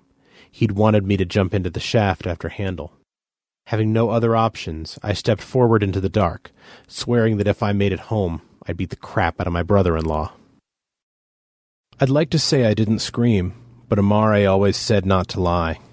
So, yes, I screamed. I yelled and cursed until my ears rang inside my helmet. Once that was out of my system, I remembered a physics lesson Amare taught me, how Ur was similar in size to old Earth, and how objects on Ur fell at 9.8 meters per second squared. I started counting, trying to figure out how long until the big splat. To my surprise, I counted well past 10 seconds, then 20. I quickly fell several kilometers, amazed that a shaft could be this deep. Just as I wondered if I'd ever reach the shaft's end, or if my air would run out first, I heard a faint whistling sound. I saw a faint glow below and realized it was the glow tube I'd dropped earlier. The tube raced toward me, and I braced for impact, but instead I slowed down. Gentle as can be, I landed on the stone floor beside the glow tube. I heard a small thump beside me and turned to see Handel laughing inside a backlit doorway. He waved for me to follow him. We walked to a small indentation in the stone wall, which sealed behind us and lit up with the brightest lights I'd ever seen.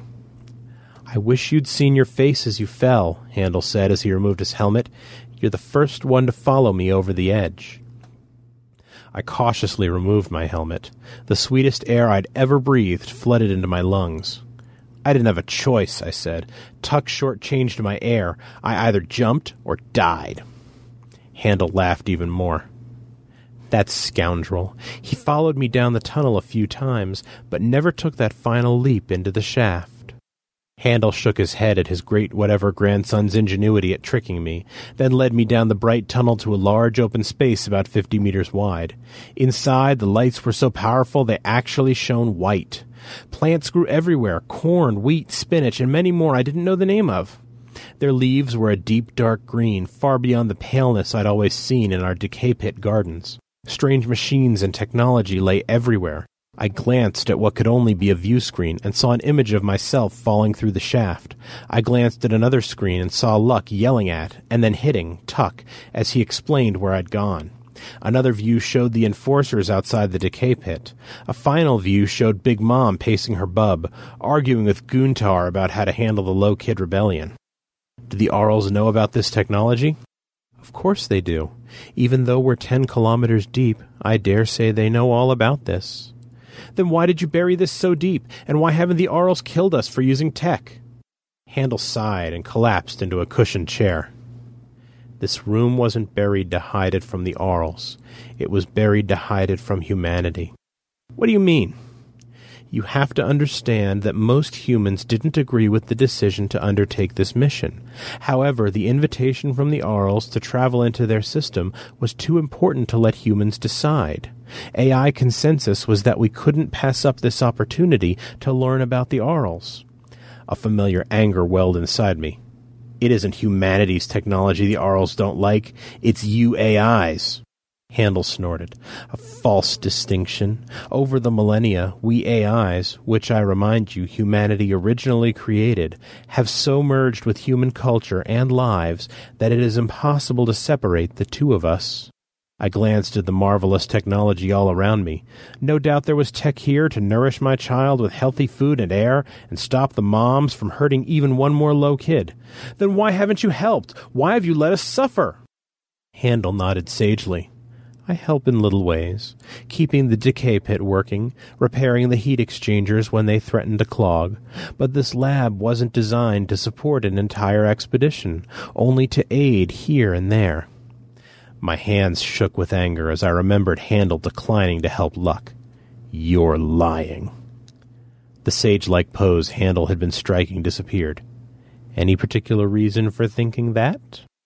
Answer me this. How did Big Mom survive all this time? How did she suddenly look so young the other day, when she looked near death only last year? And I know she can still read minds. She shouldn't be able to do that. Handel shrugged. It was dictated by the Arls. Two AIs could travel into this system with the humans, but we had to use human bodies. We could also bring whatever tech was needed to keep Big Mom and I alive until the planet's orbit carried us back out, but nothing more. Tech support for the expedition was incidental. I wanted to smack Handel's perfect young body for all he and Big Mom had done. Amare was right. The AIs had manipulated us as much as the Arls. Everyone manipulated everyone. The Arls sent the planet to entice humans into their space. The Big Moms pretended they were sharing the suffering, but they really weren't. Damn them all! I kicked a nearby machine. Handel's face blanched even though the machine hummed without complaint. So Big Mom comes down here? No. She and I were given separate duties and abilities to keep us from trying to get rid of the other. She doesn't know how to get here. When I heal her body, I take the tech to her. But she knows this planet isn't going to take us out of Arl space. Yes. So she punishes people for merely speaking the truth. What were you two going to do? Keep this insane world running forever by tricking people into believing they'd be reborn? I know you're angry, but you've only lost something you've never known. I gave up abilities beyond your understanding, and to know it was for nothing. The old me would have hit Handel, but I knew he was attempting to explain, in his own arrogant way. I was tempted to keep talking to Handel, to learn the answers to puzzles and questions which had haunted my brother until his death. But now that I knew how much these AIs had manipulated everyone, I no longer cared for any answers Handel could give. But to my surprise, Handel now begged for answers. He grabbed my right arm in a grip so powerful I thought my bones would break. Tell me the truth, he said. Why did they choose Amare? I stared in shock at him. You don't know? Handel glared into me, and I suddenly felt that eerie tickling in my scalp as he ran through my memories. But to my surprise, he couldn't learn the truth. You're too angry to read, he said. He slammed me in front of a transparent machine, where he once again asked why the Arls chose Amare. I told him I didn't know. Handel stared at the machine's colorful wash of lines and words. He must not have liked what he saw, because he released my arm and collapsed to the floor. I thought you'd know, he said. That maybe Amare told you something. He must have known what the Arls were doing. I mean, they chose him. I remembered what Luck had told me once, how the Arls were playing a joke on the big moms, and realized my wife was wiser than anyone I knew.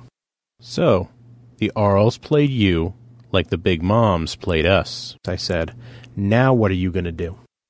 Handel shrugged. I don't know. There's a massive amount of energy inside Amare's body, but this primitive tech can't make an accurate reading. I suspect the energy in his body is similar to readings the Arls give off.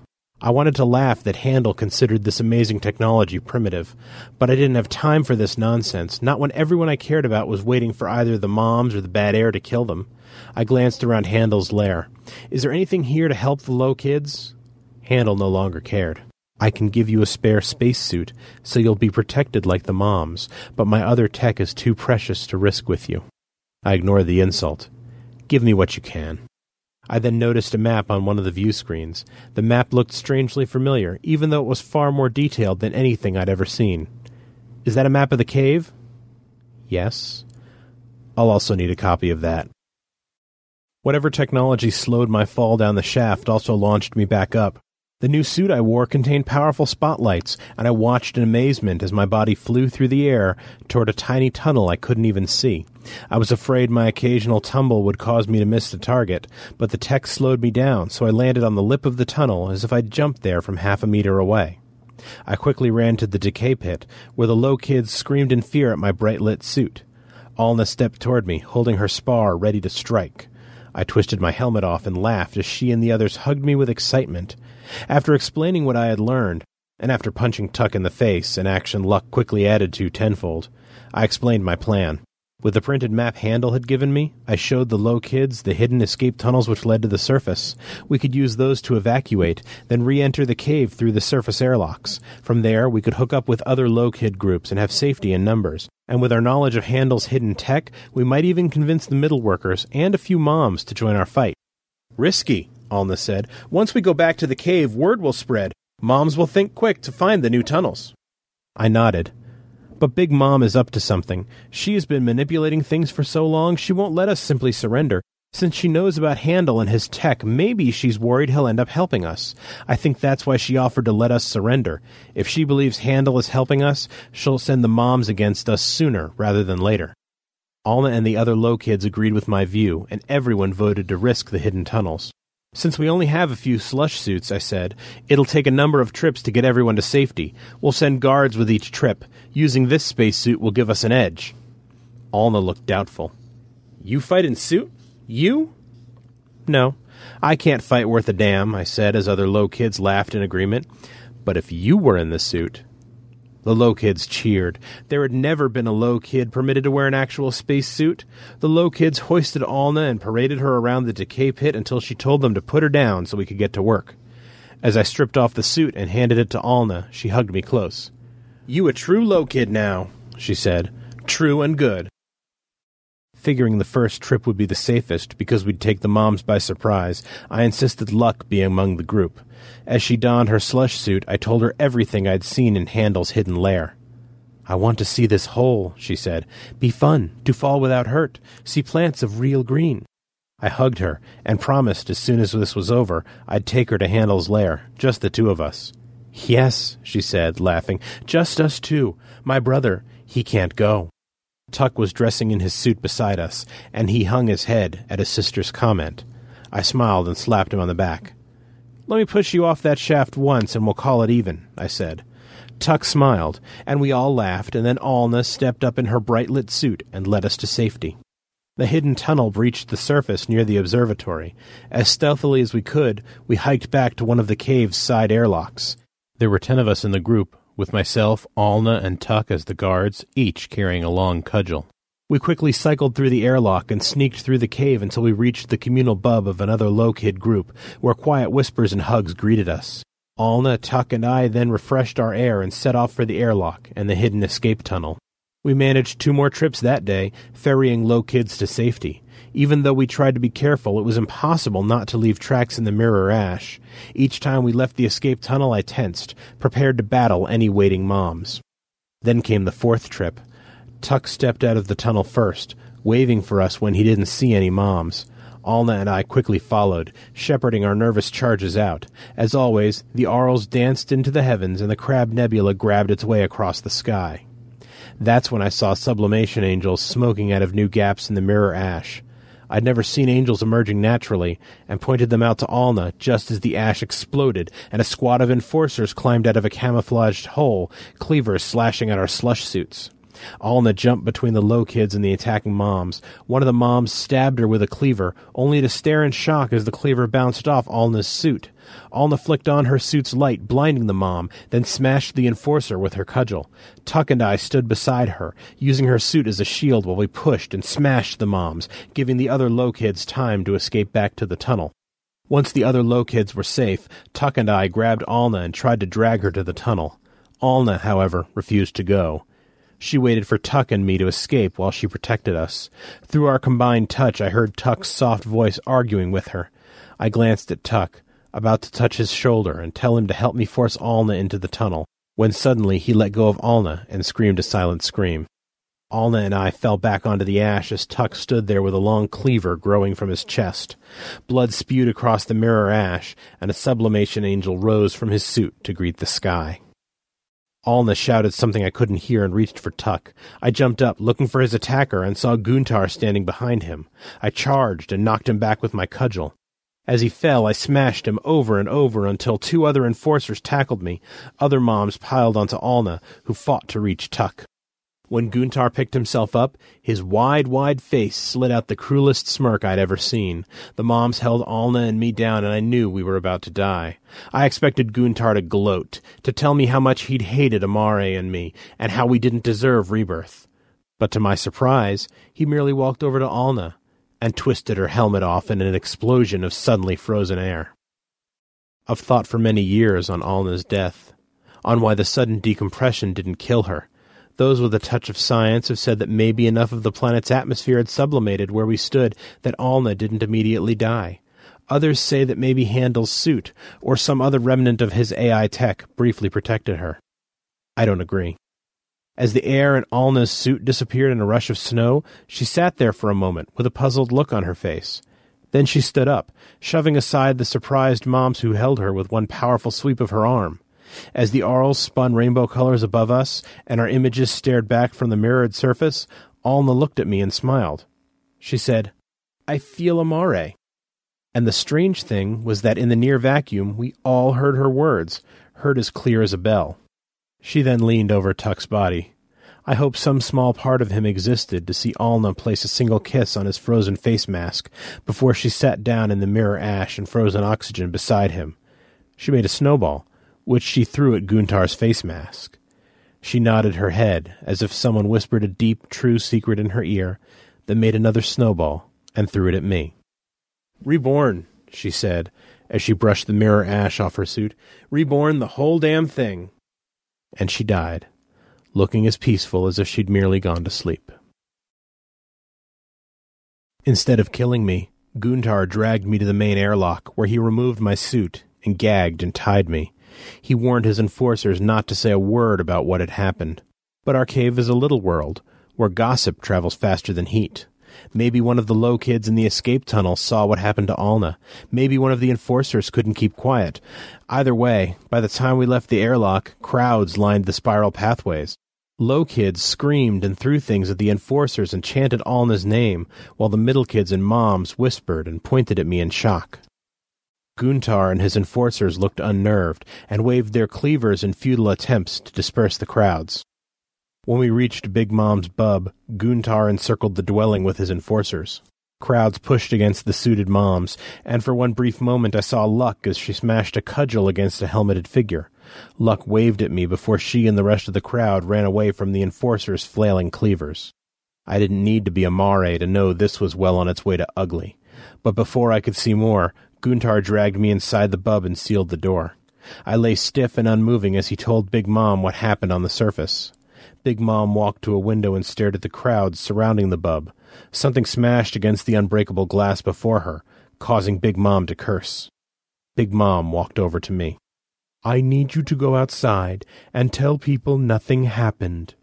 Guntar murdered my friends, I said. That's what happened. Totally justified. Alna led the low kids to revolt. The other one dared raise a weapon to us. I'll ask one more time. Will you tell them nothing happened? I shook my head. I expected Guntar to pull his cleaver and threaten me, but instead Big Mom merely smiled. I felt a familiar tickling in my scalp and knew she was trying to stick some command up there to make me do her bidding. Even though I've always been afraid of almost everything, and even though I've never been a hero like Amare or Alna or Tuck, I refused to give in to Big Mom. I wouldn't go out and lie merely so my child could one day be manipulated by this damn AI. As Big Mom wormed her way into my head, I heard Alna speak her final words about reborning the planet. I remembered Amare saying something similar shortly before he died. I wondered if that was the key, if that was what my brother had meant all along. Handel, I whispered. What? Big Mom asked, leaning over me as the tickling stopped. It was Handel. He helped Alna. He has tech. Big Mom looked suspicious. Handel is sworn not to interfere in cave affairs unless I ask. Where do you think the suit Alna wore came from? Big Mom glanced at Guntar, who nodded. I know how to reach his secret lab, I said. You won't have to rely on him to keep you young. You can take all the tech you need. Big Mom stared at me, trying to decide if I was lying as she tickled her way into my head again. Desperate to keep her from the truth, I remembered how Handel hadn't been able to read my mind when I was angry, so I thought of Luck, and our soon to be child, and how he or she would one day beg for heat and air. I thought of Handel, and the life saving tech he hid below our feet. I thought of my brother, and how the Arls had picked him merely to die. Anger burned me, and Big Mom staggered for a moment before the tickling stopped. She looked at me, trying to decide what to do. She then motioned for Guntar to cut my bonds. As I stood up, I prayed to the Arls my brother knew what he was doing when he set all this in motion. I also prayed that a nobody like me, who had been manipulated by others all his life, could finally twist things to his own advantage. By the time I walked out of the bub with Guntar and Big Mom, the enforcers had beaten back the crowds. I saw Luck and several low kids, all with bloody faces, trying to break through the moms with their cudgels, but the moms were too tough. I yelled at Luck to pull back, but Guntar slapped my face silent. When I glanced back up, Luck and the other low kids were gone. Guntar led us to a supply room where all of us, including Big Mom, donned fresh spacesuits. We then marched with twenty enforcers to the decay pit tunnel. The barricades lay where we'd built them, but a path had been shoved through them. I assumed when the moms had pulled back to stop the riot, the remaining low kids had fled. As we passed the decay pit, Guntar patted me on the shoulder and, mimicking Alna's voice, said he felt Amare. Not yet you haven't, I thought, but you will. None of these moms had ever hiked so far through the ice tunnels, and they flinched and jumped as our glow tubes lit the passing shapes in the ice. I wondered about the ancient swamps which had once grown on this world, wondered if Amare was right, and the Arls had sent the world out of its orbit merely for humanity's use, or if there were other reasons we couldn't suspect. But in the end, it didn't matter what others did to you. It only mattered what you did for yourself. Is this the entrance to Handel's hideaway? Big Mom asked, her right glove gripping my suit's shoulder as we entered the tunnel containing Amare's body. I muttered yes, praying Handel was watching us on his tech. Guntar walked a dozen meters in front of us with two of his scouts, and when he reached Amare's glowing body, he stopped and slammed his gloved hand into the ice wall. I laughed. I knew Guntar was screaming, screaming outrage in that sealed suit of his, screaming that the person he'd hated more than any other had returned. I hoped Handel remembered how much Guntar hated Amare. If he remembered that, he'd know what was coming next. I also hoped the son of a bitch AI manipulator remembered all the Arl energy coursing through Amare's frozen veins. When Big Mom and I reached Guntar, his two scouts held him from attacking the ice wall. Big Mom stared at Amare for a moment, then grabbed my face mask and slammed me against the ice with a strength which shocked me. What is this? she asked. What have you done? It's not me, I stammered, hoping I seemed as afraid as I felt. It's Handel. He recreated Amare's body, said he'd reborn Amare, said Amare would lead the low kids against you. Big Mom pushed me away in disgust. She reached out for Guntar, no doubt to tell him to cut my brother's body from the ice. But before she could touch Guntar's spacesuit, the back of her suit exploded blood and quick frozen air. She fell as I saw Handel running toward us, his suit lighting up the tunnel, and a strange rod in his hand shooting bolts of energy. Get away from him! Handel screamed, the strange weapon in his hand glowing hot as another mom's suit ripped to pieces. I didn't ask how Handel broadcast those words to my suit, and I didn't ask who Handel meant to get away from. It was obvious he wanted to stop the moms from cutting Amare from the ice. Guntar waved for his men to form a battle line. As they did, I shoved the mom who held my suit and ran for Handel. The rod in his hand pointed at me for a moment before firing at a mom behind me. Damn you, Handel broadcast into my suit as I ran past him, but I didn't care, and I didn't stop until I was down the tunnel and passing through the imaginary wall. I kept running until I had reached the drop-off leading to Handel's lab. I paused, afraid to jump because I didn't know if Handel had left on whatever tech slowed the fall at the bottom of the shaft. Glancing back, I saw the imaginary wall only worked one way. I watched Handel shooting the moms over and over with his weapon. Guntar appeared unhurt, but the other moms spun and fell as their suits vented blood and air in colorful snowstorms illuminated by Handel's spotlights. As Guntar realized he had mere moments before Handel shot him, he lifted his cleaver and slammed it into the ice above Amare's body. The green foxfire coating Amare's body electrified the cleaver and Guntar, who flailed and jumped like a low kid fed through the grinder. Handel turned to run toward me, but the foxfire grabbed his body as it raced down the tunnel, the ice spurting to steam and shoving its way into a massive shock wave, with only me blocking its escape. I no longer cared if Handel left the shaft's tech on. I flung myself into darkness and watched as the foxfire pushed up and up until I saw open sky above and the rainbow tracers of Aurals circling and circling, almost as if they were writing words of encouragement for my eyes alone to read. Don't ask for explanations. I have none. As I'd hoped, the shaft again slowed my fall. As I landed, a blast of steam and debris pelted my suit, and I barely made it into the safety of the lab before a mountain of frozen air smashed into the doorway. It took me two days to learn how to control enough of Handel's tech to clear the shaft, and another three days to return to the sky above. During that time, I stared at the view screens, wondering what it meant. Where before only blackness could be seen in the shaft, I now saw a tiny dot of sky which, strangely, appeared to be blue. Once I could control one of Handel's strange flying machines, I loaded up as much of Handel's tech as I could manage and flew up the shaft. I wore a new spacesuit and was armed with one of Handel's projectile rods. When I cleared the crater the Foxfire had created, I circled above, shocked by what I saw. The mirror ash was gone. In its place, the oxygen and nitrogen and all the other frozen gases sublimated into the sky. The rising clouds tinted a faint blue when backlit by the mother star's light. I found no evidence of Big Mom, Handel, Guntar, and the other enforcers who'd been in the tunnel.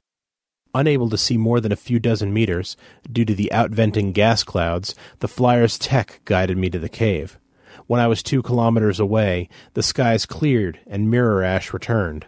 I looked around. The Aurals had left a circle of frozen air around the cave, hopefully enough to survive on, until the planet's atmosphere stabilized. The wall of clouds circling our little frozen world reminded me of Handel's shaft, and how you couldn't see much of anything when you looked up from inside that deep, deep hole. I landed beside the main airlock. As I cranked through the system, weapon ready, I imagined myself storming the caves and freeing my people.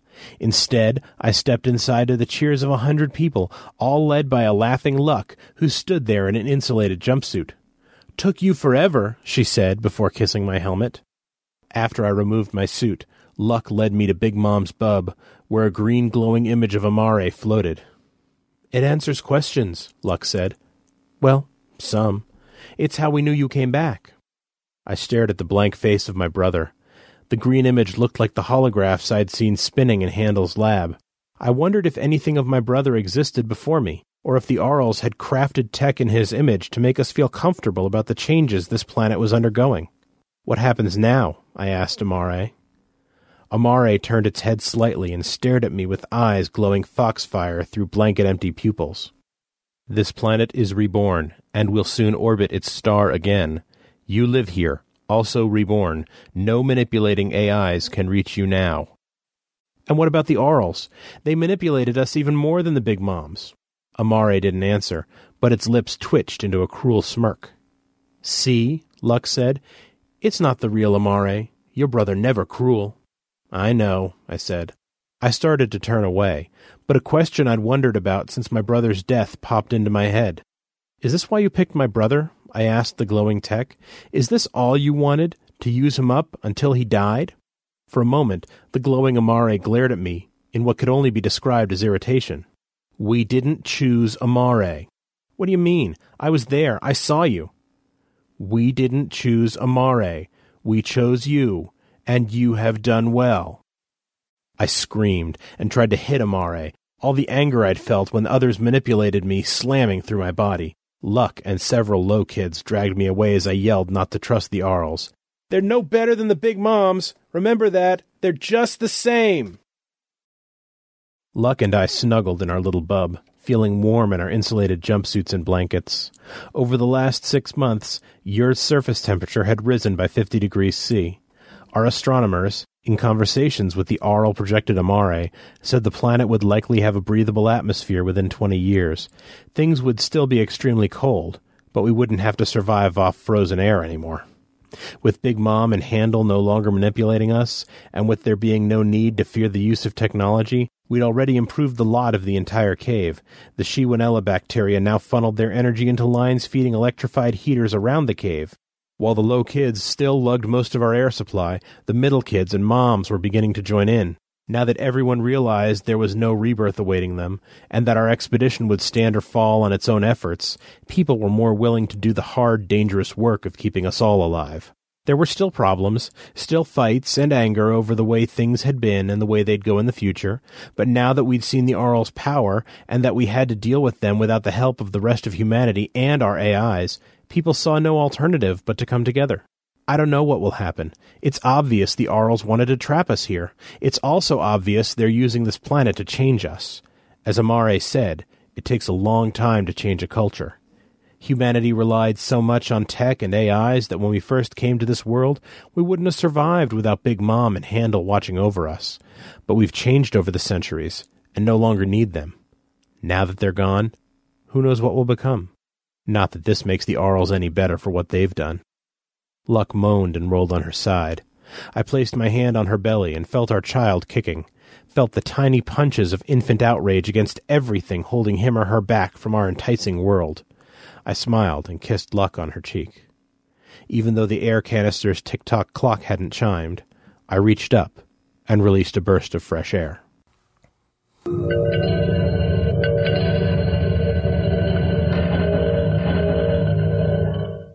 you go. Don't forget, copyright is Jason Sanford.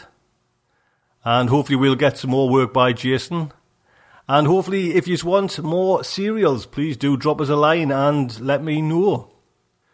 So as you can see, the main artwork for the story, I so wanted to get Ben on, you know, because Ben's work, if you go over to his site, I'll put a link onto his site. It is just staggering what, you know, this man can achieve with, with a computer. You know, I was going to say with a pen and paper, but nowadays it's all computer. But I wanted to get him on and just have a you know a chat like say this guy's been working for Weta, Lord of the Rings, all that kind of stuff. You know he's one of the big kind of hitters out there in the art world. So this is a little interview I did with Ben.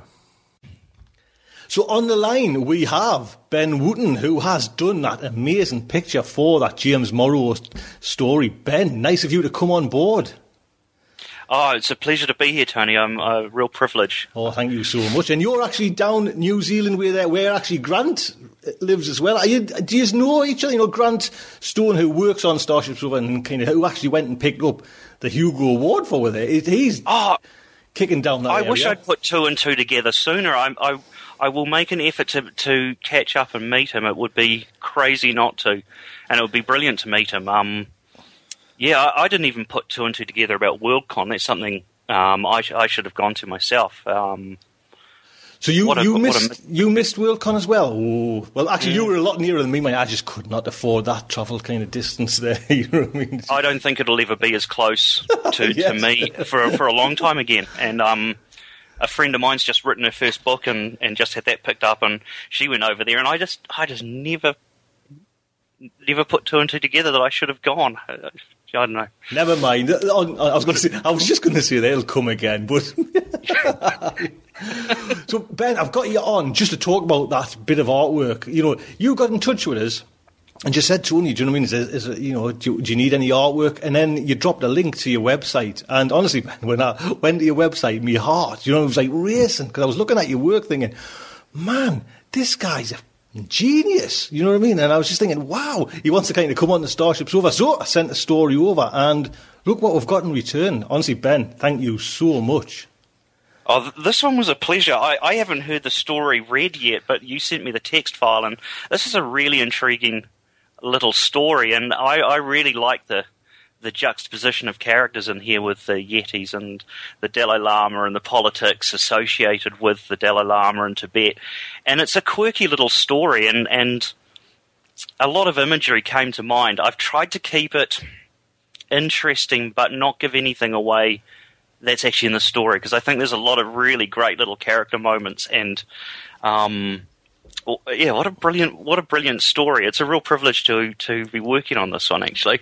How do you how do you approach uh, to draw a picture? You know, especially for the, say the way I can just send you over a story. Do you read the story and then almost immediately an, an, image comes to your mind, or sometimes you have to kind of pull them out and think, oh, God, I don't know where I'm going to get an image for for this story.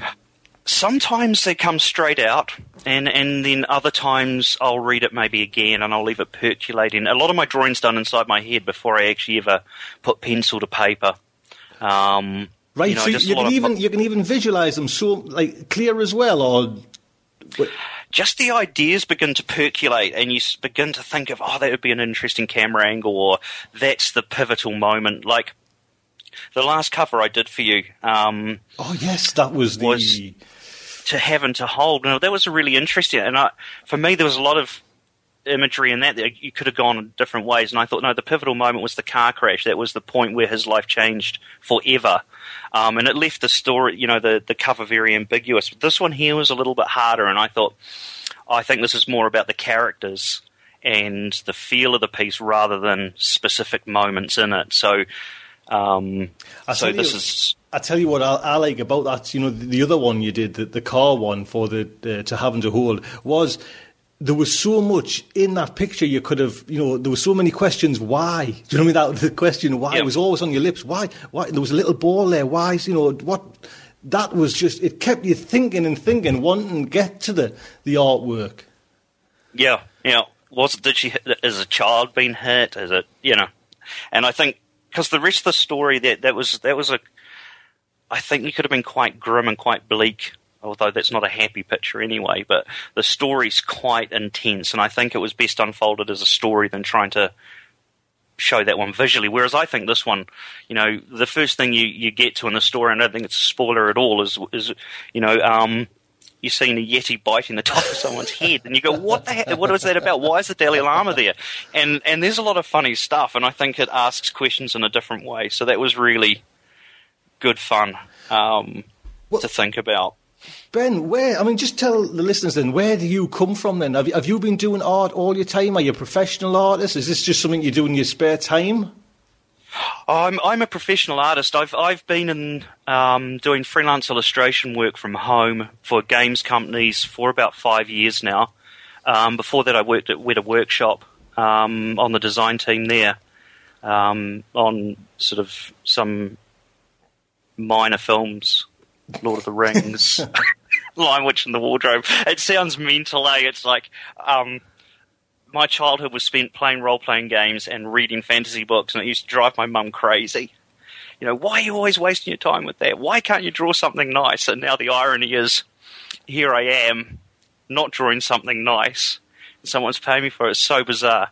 So I've I've had a charmed life. It's been amazing to have experienced working on those films to work with the people I've worked with, and then to actually um, be able to sit at home and work with amazing people around the world doing doing. Um, so this is this is your day job. You get up in the morning and you walk over to your little kind of art studio, and that's it. You just painting these pictures all day. What?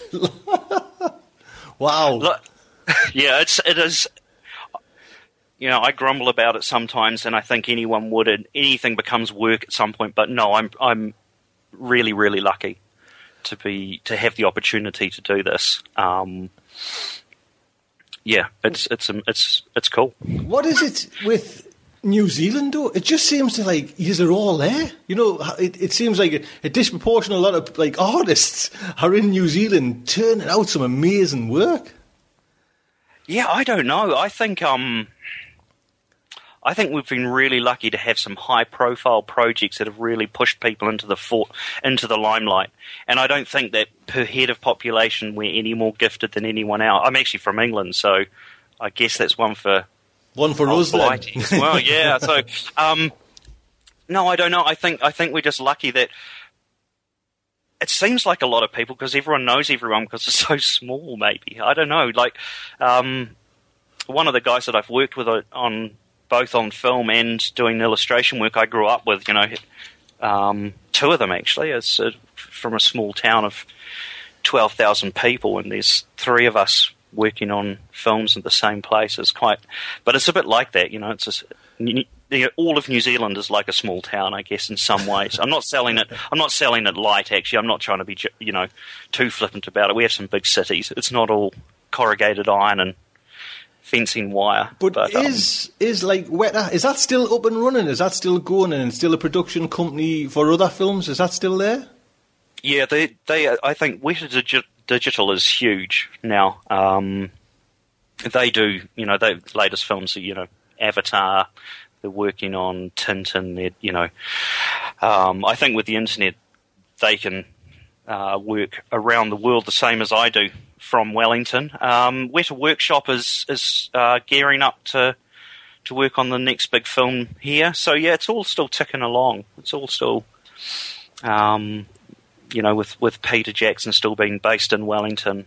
Right. I, did, still, I, didn't. I didn't know that. So he's still down there as well, is he? Mm-hmm. Yeah. Well, what I tell you, what else you, you, mentioned as well. You mentioned that you were in like a, there's a new HarperCollins book coming out, White Clouds Worlds. Tell us a little bit about that. What's that about? Well, White White Cloud Worlds. The name White Cloud is actually um, Aotearoa is the um, native or the Maori name for New Zealand, um, and it means land of the long white cloud. So, White Cloud Worlds is um, a collection of New Zealand artists, New Zealand fantasy and sci-fi artists um, it's it's been a project that's been spearheaded by a good friend of mine, uh, Paul Tobin, who I've worked with on projects and um, is another designer and illustrator, and he's he's got the work of 27 artists from New Zealand um, in this collaborative book, and it's to celebrate art outside of New Zealand film because we're, we're obviously well known now for artwork of fantasy that's been done in the film industry and associated with the film industry. But this is this is a showcase of, of what people are doing in their own time um, and the depth and breadth of talent that's in New Zealand. Um, it's a stunning piece of work. Well, I've, um, I've, see, I've seen some of the pictures you've sent over, and they just look amazing. You know, I think this is what with art, you know, and especially like the visual, it hits you. This is what makes me, and what made me, I think, get into science fiction. Do you know what I mean? Just the excitement of seeing some of these pictures. They are stunning. There is some amazing stuff. I'm, I'm, I haven't seen a lot of the pieces that were in here until the, you know, um, the book has been put together because it's people's personal work by and large. So it's it's it's really amazing to see. Um, are all are, sorry, I was going to ask. Are all the artists like high high level or high pros, or are some are, are there some amateurs in there as well? There's some amateurs in there. There's some some you know as of yet unpublished artists. There's obviously a lot from the New Zealand film industry. Um, but then there's some, some dark horses like um, a, another friend of mine, Ben Stenbeck, who now works for Mike Mignola, doing the Hellboy comics. Um, and there's a, so there's a few things like that coming from left field. There's some really beautiful sculptors. Um, yeah, there's there's Ben's um, comic work. Um, it's a it's a very eclectic book. It's a broad range. I think there's something in there for everyone. Um, and for Paul to have put this together, pitched it to HarperCollins and got this book off the ground, I think um, it's a testament to the quality of the book that they they went with this. Um, at the moment, it's the physical release is only in Australasia branch of HarperCollins, but it can be ordered over the internet. and I'll give you the links. Yes, oh yes, Um, please, yes.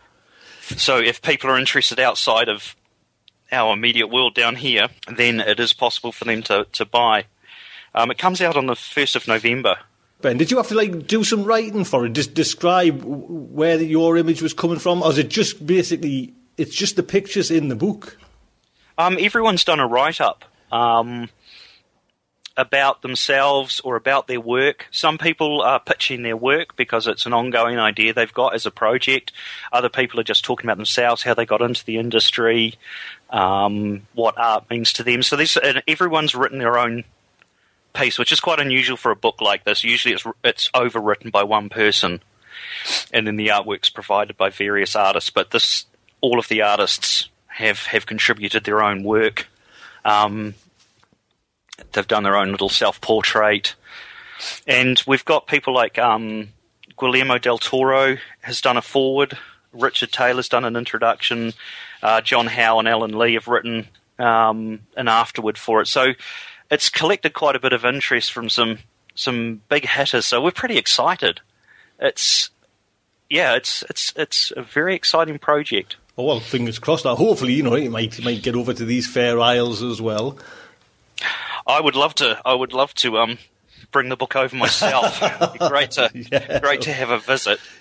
He has a little political question for you. Now, this Ben is just for art on books, not in the kind of the digital world and films. Just sometimes think because this uh, this question was asked to us a couple of days ago, and it, and it, I was thinking I don't I don't really know what the, the answer is. Is art on books sometimes overlooked? You mean on the covers? on the covers. You know, because it, I tell you what, I, I think you know. For me, you, you buy a book sometimes on the cover. You know, you think, "Wow, that's a great cover." Then you read the words, and then everyone starts talking about the book itself, and the artwork's getting left behind. And that sometimes I think for me is frustrating because, like you say, you put all this time and effort in, and then it, to me it feels like sometimes you just get left behind. Is that the case or not?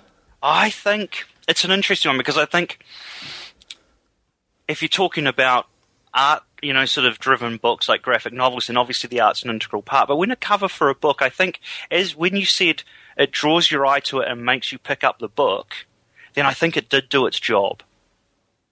Because that's really what it's there to do. And I, you know, I've talked to a friend of mine, Mary, who's just, you know, as I said, just just published her first book, and it's it's a tome. It's you know 350 pages, something. It's quite big. And then I and I know that um, her husband did the cover for it, and it's a beautiful piece of artwork. And I know Frank did a lot of work on that, but he didn't do as much work as writing a whole book.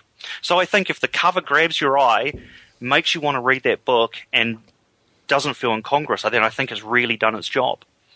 Um, so it's an interest. Yeah, That's a nice. That's a nice put- answer. That because you know I was on the, the kind of side of well, you know, you, you look at the art, look at the art. You know what I mean? But yes, in a way, you know, the writers do spend you know oodles of time, but I think you still should get you know a bit of recognition or a lot more sometimes. You know, than the art covers. Just you know, it's flipped over to the to the table and you start reading. I know it's it's hard, isn't it? It's um, but then there's awards for it. You know, you do you there are you know you can you can win Hugo's for artwork and and you know various other art awards, and then there's a whole genre of of you know publication which is just purely about the artwork. So I think it's um, I think it's it's two sides of the same coin. But I, I don't think you can get angry if someone's talking more about the book than they are about your cover. I try not to anyway. You're, you're just I don't too want to nice, be. Ben. A, You're I don't just- want to be a hypocrite now that I've said that. Eh? Oh, doesn't he sound so nice? No, say nothing about my cover. You know, so, um, yeah, yeah. Ben, honestly, it's been lovely having you on, on getting like a little insight into the art world as well. Thank you so much. It's it's been my pleasure, and as I say, it's doing these covers for Starship was um, this was my poor attempt to to um, rather than donations, I. I, you know, this this was um, hopefully some some way of giving back to what you've done because I listen to a lot of podcasts while I'm drawing. It helps my artwork to have my other part of my brain engaged listening to things. And um, Starship Sofa is a mainstay, so it's it's really it's really lovely to be able to give a little bit back. Oh, Ben, honestly, thank you. Thank you Listen, much. you will get more more stories sent your way than you know what to do with. Honestly, thank you so much. My pleasure. Lovely. Thank you, Tony. Take good care. Cheers.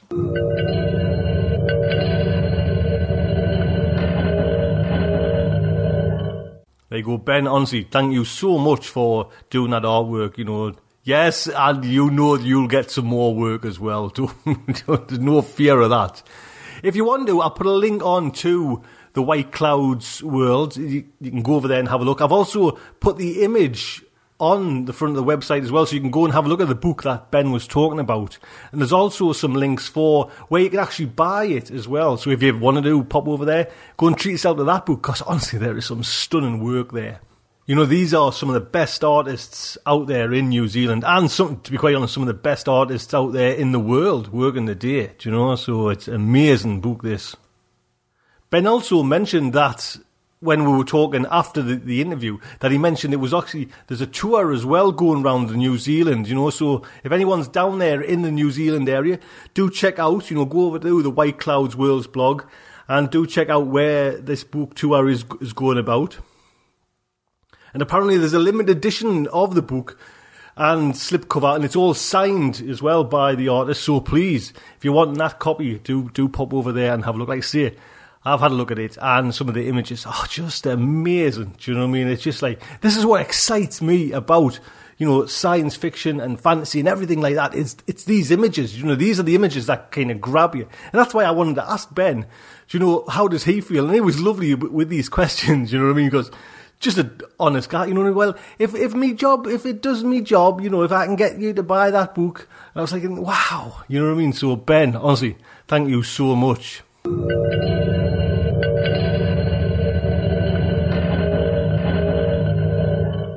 Next up, we have a little promo for an audiobook, Enemy Lines. The stars have secrets. Some say these secrets have fallen from the skies. The government says it's not true. But in the 40s, they created an organization to track down flyers, to learn their technology, and bring one back. The threat of peace leads Black Ridge Defense to investigate rumors of a secret organization named Division 10.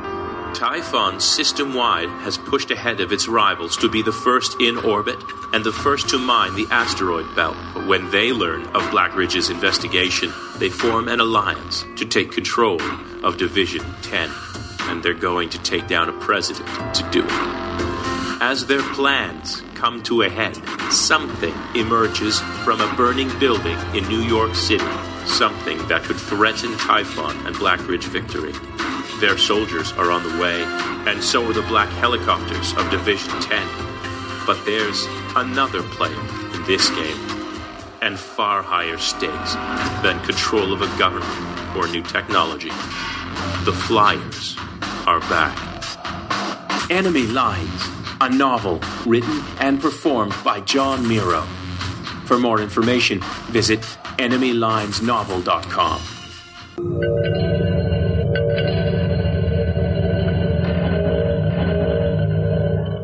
And there you go. 160. Sure. Put to bed. I love that we are just backwards speak.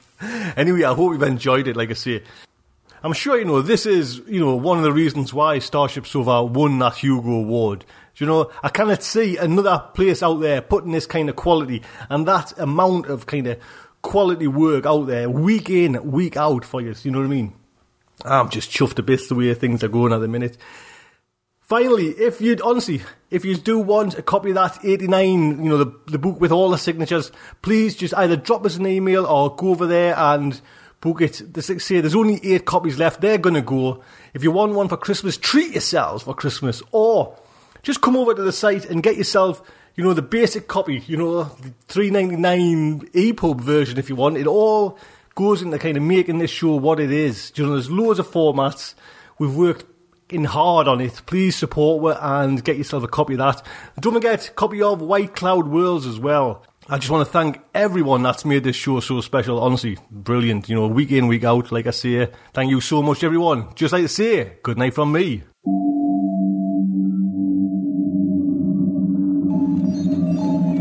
Will our heroes survive this terrible ordeal?